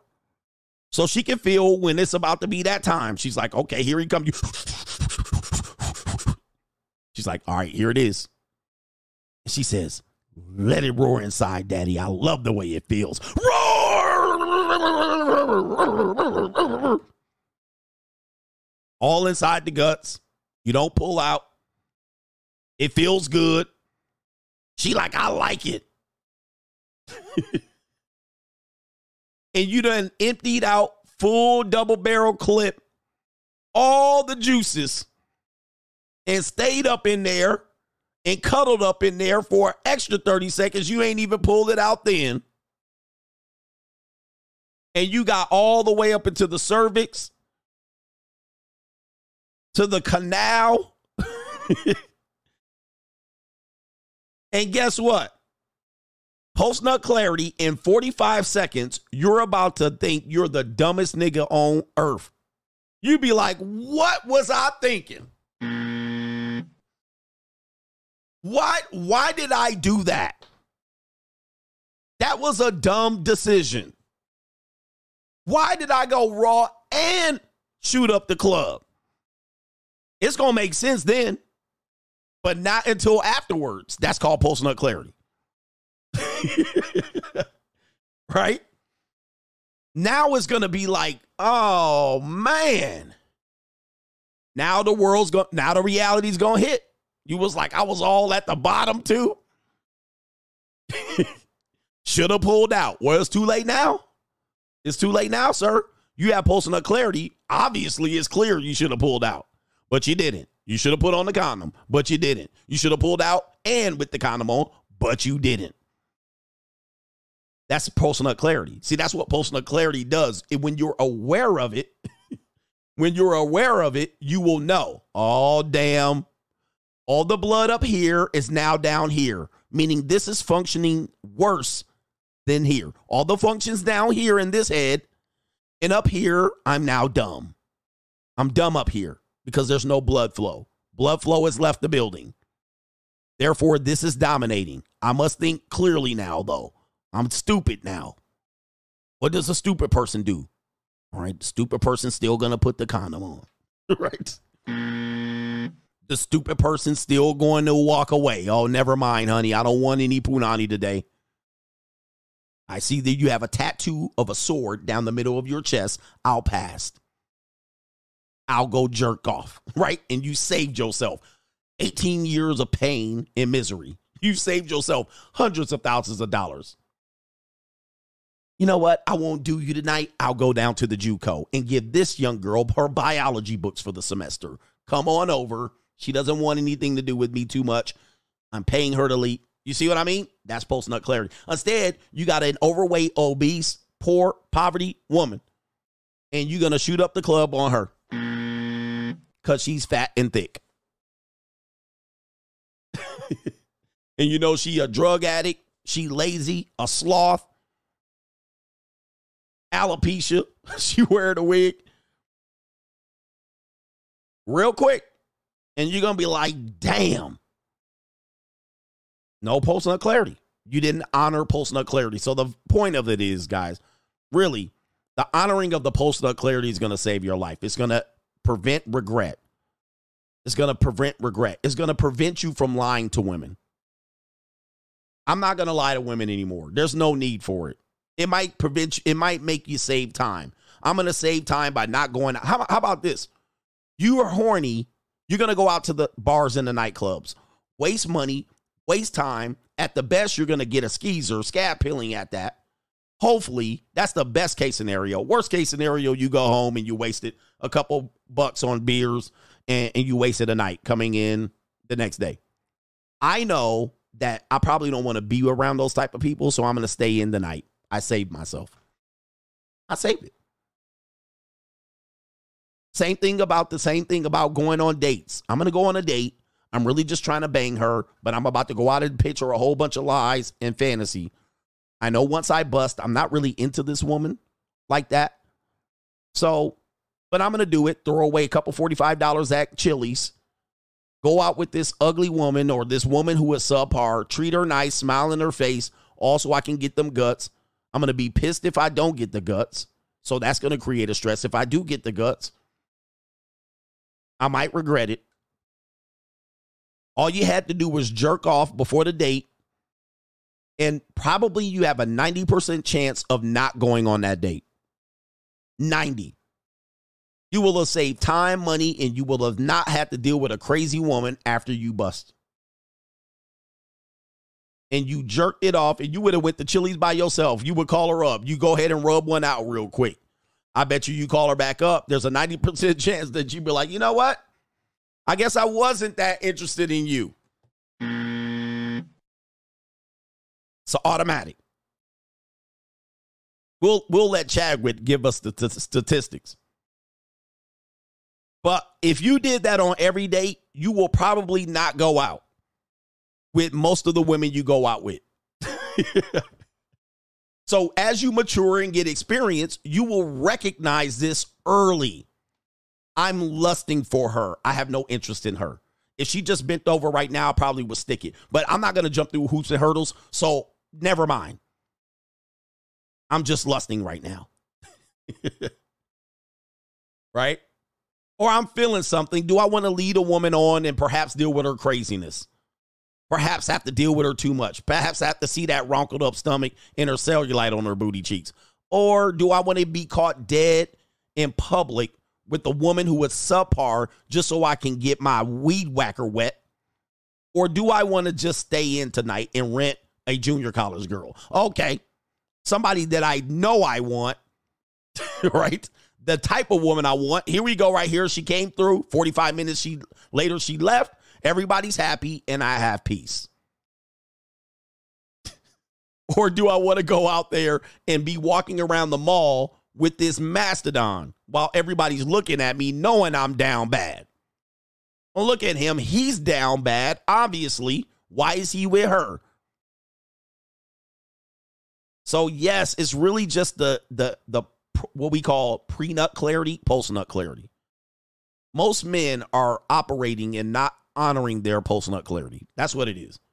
And they're operating on lust, and they're passing it off as, then when you deal with and confront problems, most of your problems came from your lust. It's not from the woman herself. The woman was already crazy. She already had exhibited low quality behavior.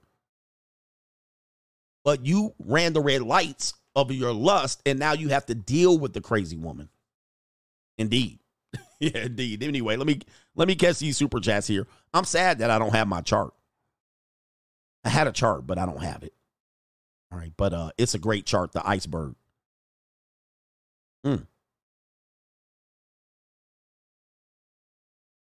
Yes, lust is our downfall. Oh, somebody says eating the box. Yeah, you go down there and eat the box. That's another one. You nasty ninjas. And I'm not against eating the box, but y'all be eating the box on women y'all shouldn't. And then after you bust, you hoping you don't catch herpes on your face. Right?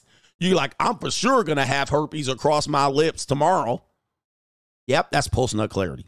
Because y'all know y'all some nasty boys in there. Y'all be doing nasty, despicable things. Oh, that's nasty. Only to go up and pray to the Lord that your old face don't break out. All right, anyway. Shout out to the nasty boys. My brother David Anderson, I'm going to read it again. He says, she acted a complete ass right when I got the bag. Indeed. YouTube says, beggars in the chat. Need more mods. Need more mods. Who's begging in the chat? I hope y'all got them. Rhode Island Street Preaching Ministry says you are the best, coach. Appreciate you. All right. And no offense to anybody that I ever offend, but yep, you hoping you don't get pink eye. Y'all nasty dudes. Really, man. Really, y'all need to get y'all fixes out. Y'all need to get y'all fixes out in an appropriate manner. There's an appropriate way to do that. Shout out to Sam Prince says no free content, abundance mindset for life. I think you meant for life, abundance mindset. Oh, by the way, I want to pull up that quote. Let me see here. Give me the quote. Let me see here. I got the quote right here. And this will quote up. This is sum up the post-nut clarity right here. Schopenhauer. Schopenhauer? or Schopenberg. Schopenhaus. Let me see what it is. Schopenhauer. Devil's Laughter. Devil's Laughter. Listen to this quote. And this is, again, your maturity. This is your maturity. Directly after, listen, gentlemen, directly after copulation, the devil's laughter is heard. I'm going to read it again. Directly, and ladies, listen to this. So if you wanted to understand men, I'm the guy telling you this. See if I can pull up the quote so you can see it. You see it right here. Directly after copulation, look it up. The devil's laughter is heard. Yep. Again. Oh, you can't see it. What the hell is this? All right, they put something up on my screen here. All right, there it is. Directly after copulation, the devil's laughter is heard. You guys gotta, you guys gotta write it down, write it down, write it down. Yeah.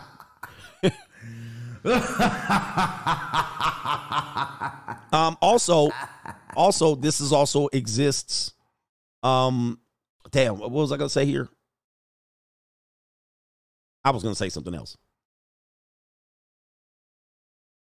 That's facts. Directly after copulation, the devil's laughter is heard. By the way, sex is a nature's trick. Sex is a nature's trick. Actually, love is nature's trick to induce sex. Because what is the number one rule of nature? The number one rule of nature is to continue to exist, to procreate. In every single way, nature's job strictly is to multiply. Okay. So if you take the birds and the bees, if you take birds, they present the flower, the bird comes to the flower, takes the little thing, goes across, and then, and what do they call it? They call it not copulate, but they call it anyway, they distribute all of the blah, blah, blah, whatever. All right. The nature just wants to reproduce. That's it. They don't care how it is accomplished. It just wants to duplicate, multiply, reproduce. That's the number one. And then survive, right? In order to survive as a species, you need reproduction. So now then you need to go through every area to survive. Love and sex is the way nature pollinate. Thank you. I could not think of it. Pollination. Love and sex is the way nature keeps themselves alive. So you got cross-pollination.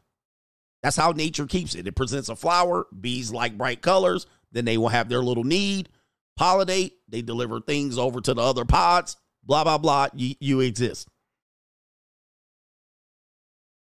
For men and women, we use love, which is overhyped up lust.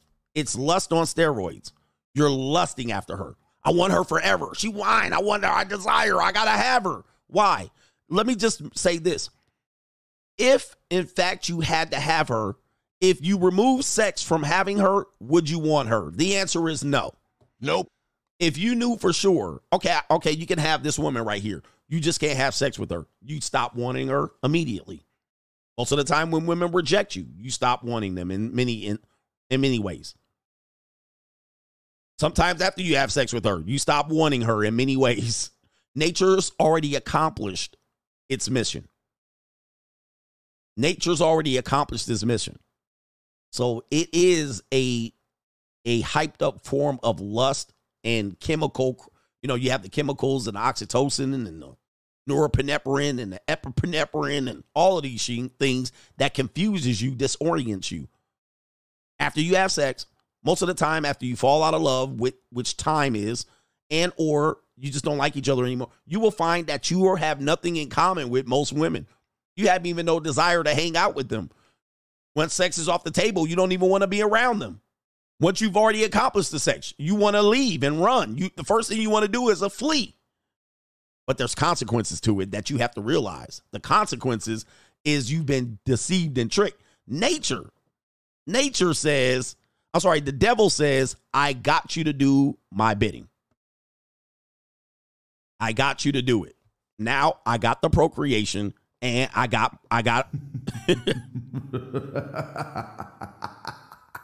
and this is true. Now you got that roar and you felt good, but it's just human nature. We just animals, man. We just animals at the end of the day. Women also have another need, right? They have other secondary needs, which does exist around cuddling, connection, and all these things. They also have a sexual need as well. And they also have a biological imperative, which is to procreate, which some women are avoiding. I don't want that. All right. So that's a big decision for them. I never want to have kids. That means they're not going to fulfill their biological imperative. They kill kids in the womb. That's working against God, essentially, for the God people. But really, I always tell you, when you recognize these things up front, you're least likely to make bad decisions. So that's where it saves your life. I know I don't have much in common with women. I don't care what age, race, or whatever that. I have very little in common, and I almost have very little interest in them. And I have to admit this to myself, and I have to admit that to them. I don't have much interest and or anything in common. So what do I want from you? And how can I accomplish that? Well, I don't want to mislead you and lie to you because you'll turn crazy. How can I accomplish that? Does this fistful of 20s help out? Right? This all helps you. I don't want to spend too much time with you, but I do have an interest. I do have a need for you. Can I still accomplish this? Okay, I can't accomplish it that way. Shout out to, oh man, an old school brother here. What do you have to say? Shout out to Grand Finale, a legend in the game. Shout out to you, he says. Shout out to CGA, last of a dying breed. Good to see you, brother. Good to see you. All right, are you still in this area, neck of the woods? Let me know. Okay, no government name. Ninja watched a couple of YouTube videos, and all of a sudden, they alpha now, LOL. They ain't never been in a fight in their life. These same dudes used to get stuffed in the locker and get jacked for their lunch money out here. Oh, man, don't get me started. Straight jacket. And also, hashtag, I am Keandre, LOL, for sure. For sure. You can be alpha in a time where, listen, I grew up, which is debatable, in a time where it was really relatively, you had to, let me say this. This could come off as toxically masculine. This can come off as toxic masculinity. But bear with me for a second. Men today can say there's something and never have to prove it. Because we can say, well, we can come up with philosophy. We're great thinkers today. We're not great doers. So we can say, well, it's actually smart to not engage in fights, right? 48 laws, The Art of War. But let me just say this. For us great thinkers in this space, in these great thoughts, in these great mindsets, and we're really overthinking things. I find that men are overthinking things and not doing things. In a sense, masculinity is really about doing things, not about talking. And it has been not so long ago, and thank God to the Generation X and the baby boomer mothers, men used to have to always test themselves against other men in every form or fashion.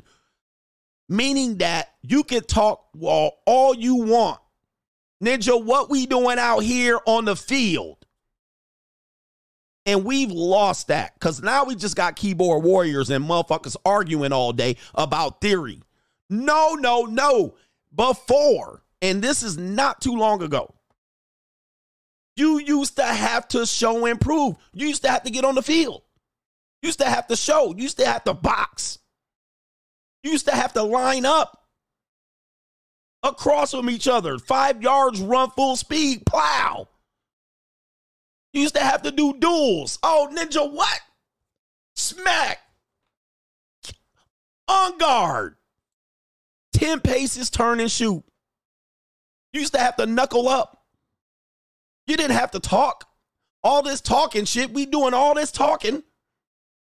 Catch me outside. Step outside, sir. You step outside. All that run in your mouth. You know what? And if you didn't do it, you automatically had to step over there. And you was out of the running. You couldn't talk no more shit. You couldn't beat a man. You couldn't hide behind your glasses. You couldn't say you was too short. You couldn't say you didn't have no muscles. You couldn't say it wasn't fair. You had to step over there. Now, this is toxic masculinity, right? But this is what separated the men from the boys. This is what you knew when you to keep your motherfucking mouth shut. This is when you could not say you was an alpha and just stand over there. Matter of fact, most generals in army, military, they fought on the line. Not only that, ninjas had to go to the military. If you didn't go to the military, you had to shut up. You couldn't be over there talking shit. Oh, wait, hold up for a second. You ain't throwing bombs?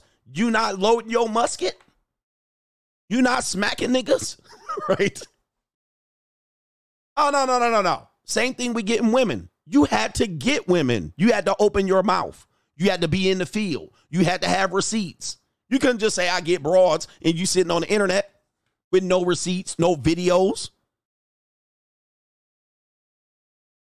So this is where we're at. This is where people call this toxic masculinity. But the reality is this is what separated the men from the boys.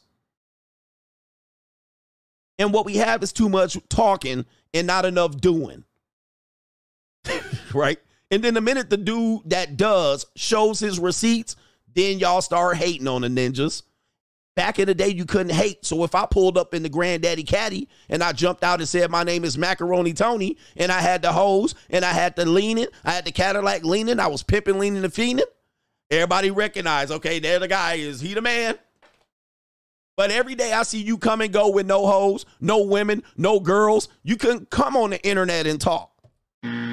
Then when a dude pull out a big fat wad and he peeling back money and he peeling. See, on the internet, you peel today. Oh, man, why you got to brag? You really a hater. That's fake. You rented your lifestyle. Back then, if I pulled out a wad and start peeling, everybody was like, there he is. Nope. You see what I'm saying? Like today, you had to be it. And you had to prove it or you couldn't be it.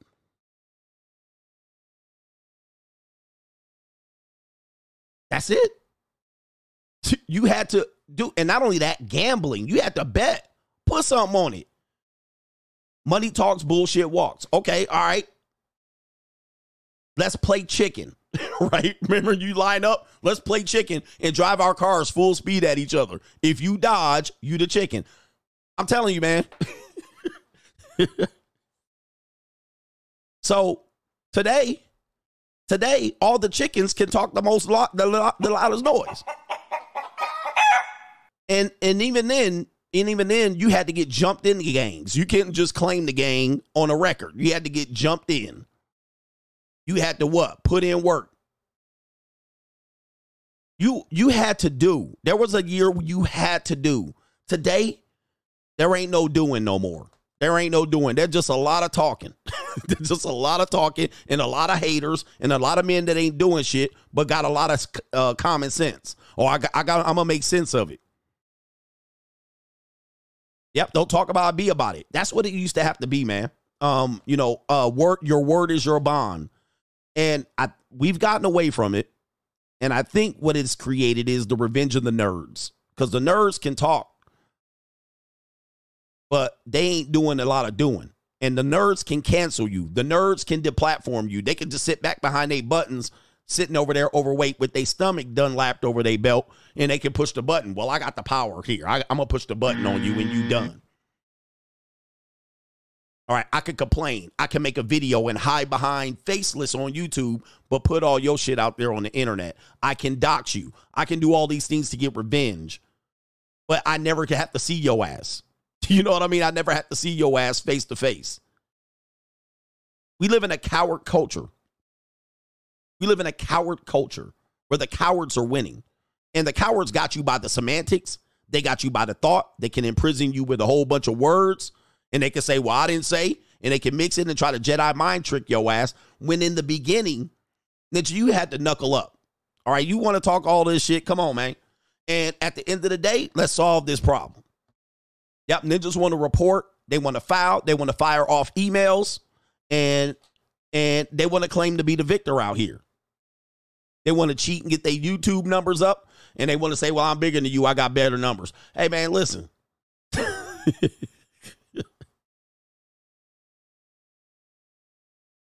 It's where we live today. It's where we live. So, again, this is what people call the toxic masculinity part of it. But really, there was a hierarchy established real quick, and it required you to do.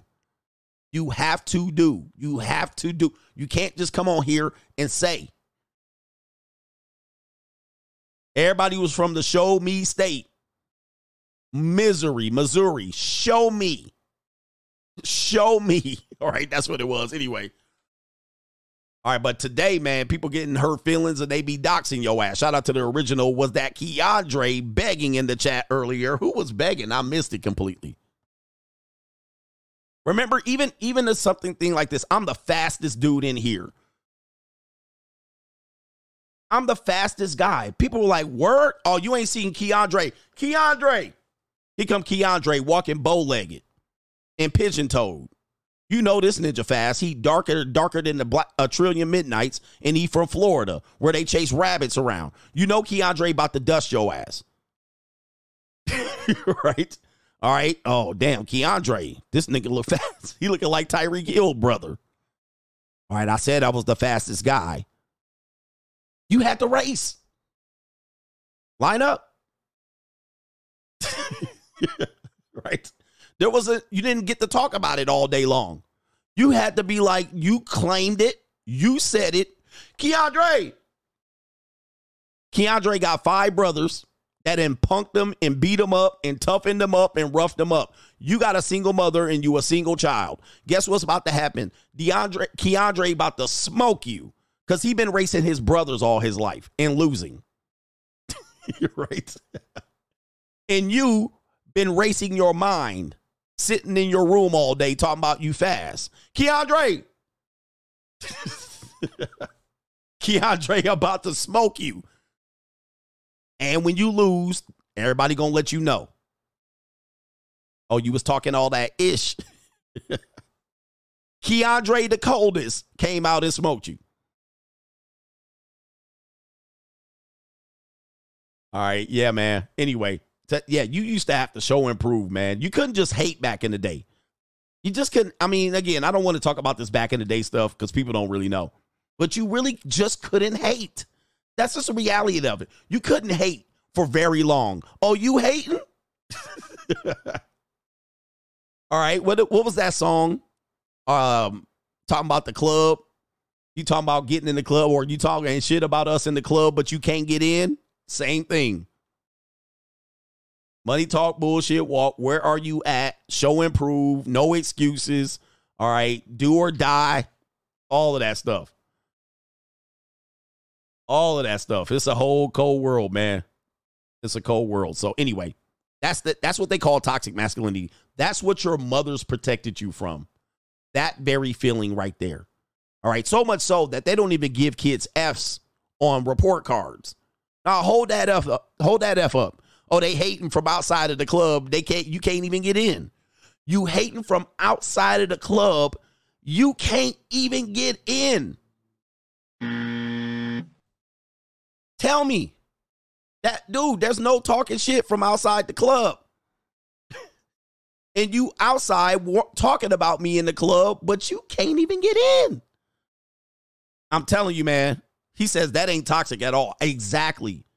We are out here living in the culture where the women, really your mothers, in order for you to not feel bad about yourself, has protected you from stuff that men needed.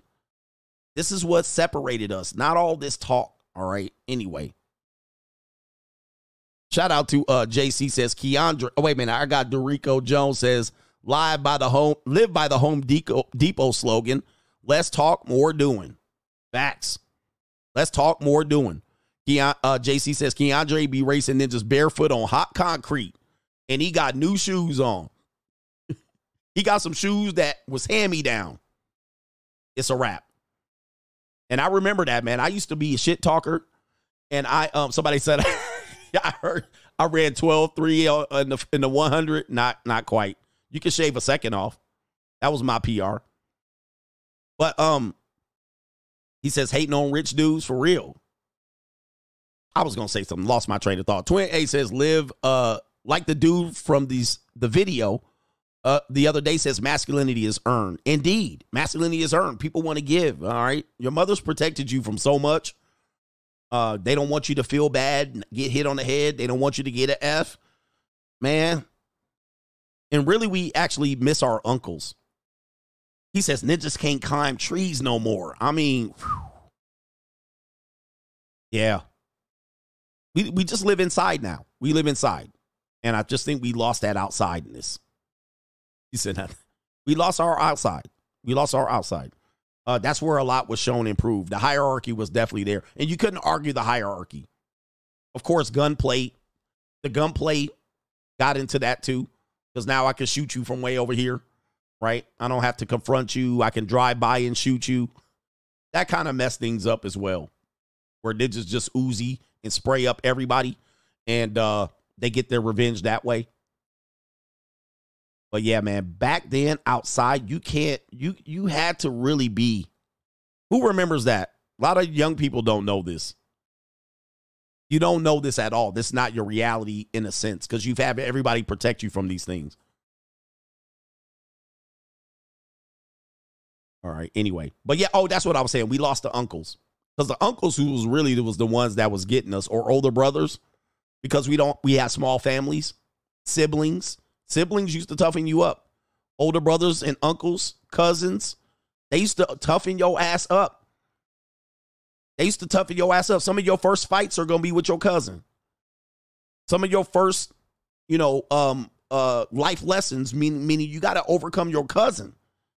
Like, oh, you ain't beating your cousin. Your cousin getting good grades. Your cousin getting girls. Your cousin beating motherfuckers up. Your cousin getting a scholarship. Your cousin, and you looking at your, I'm going to beat him in something. He beat me in this. I'm going to beat my cousin in that. Same thing with older brothers. My older brother is this. I'm going to beat him. I want to be like my older brother.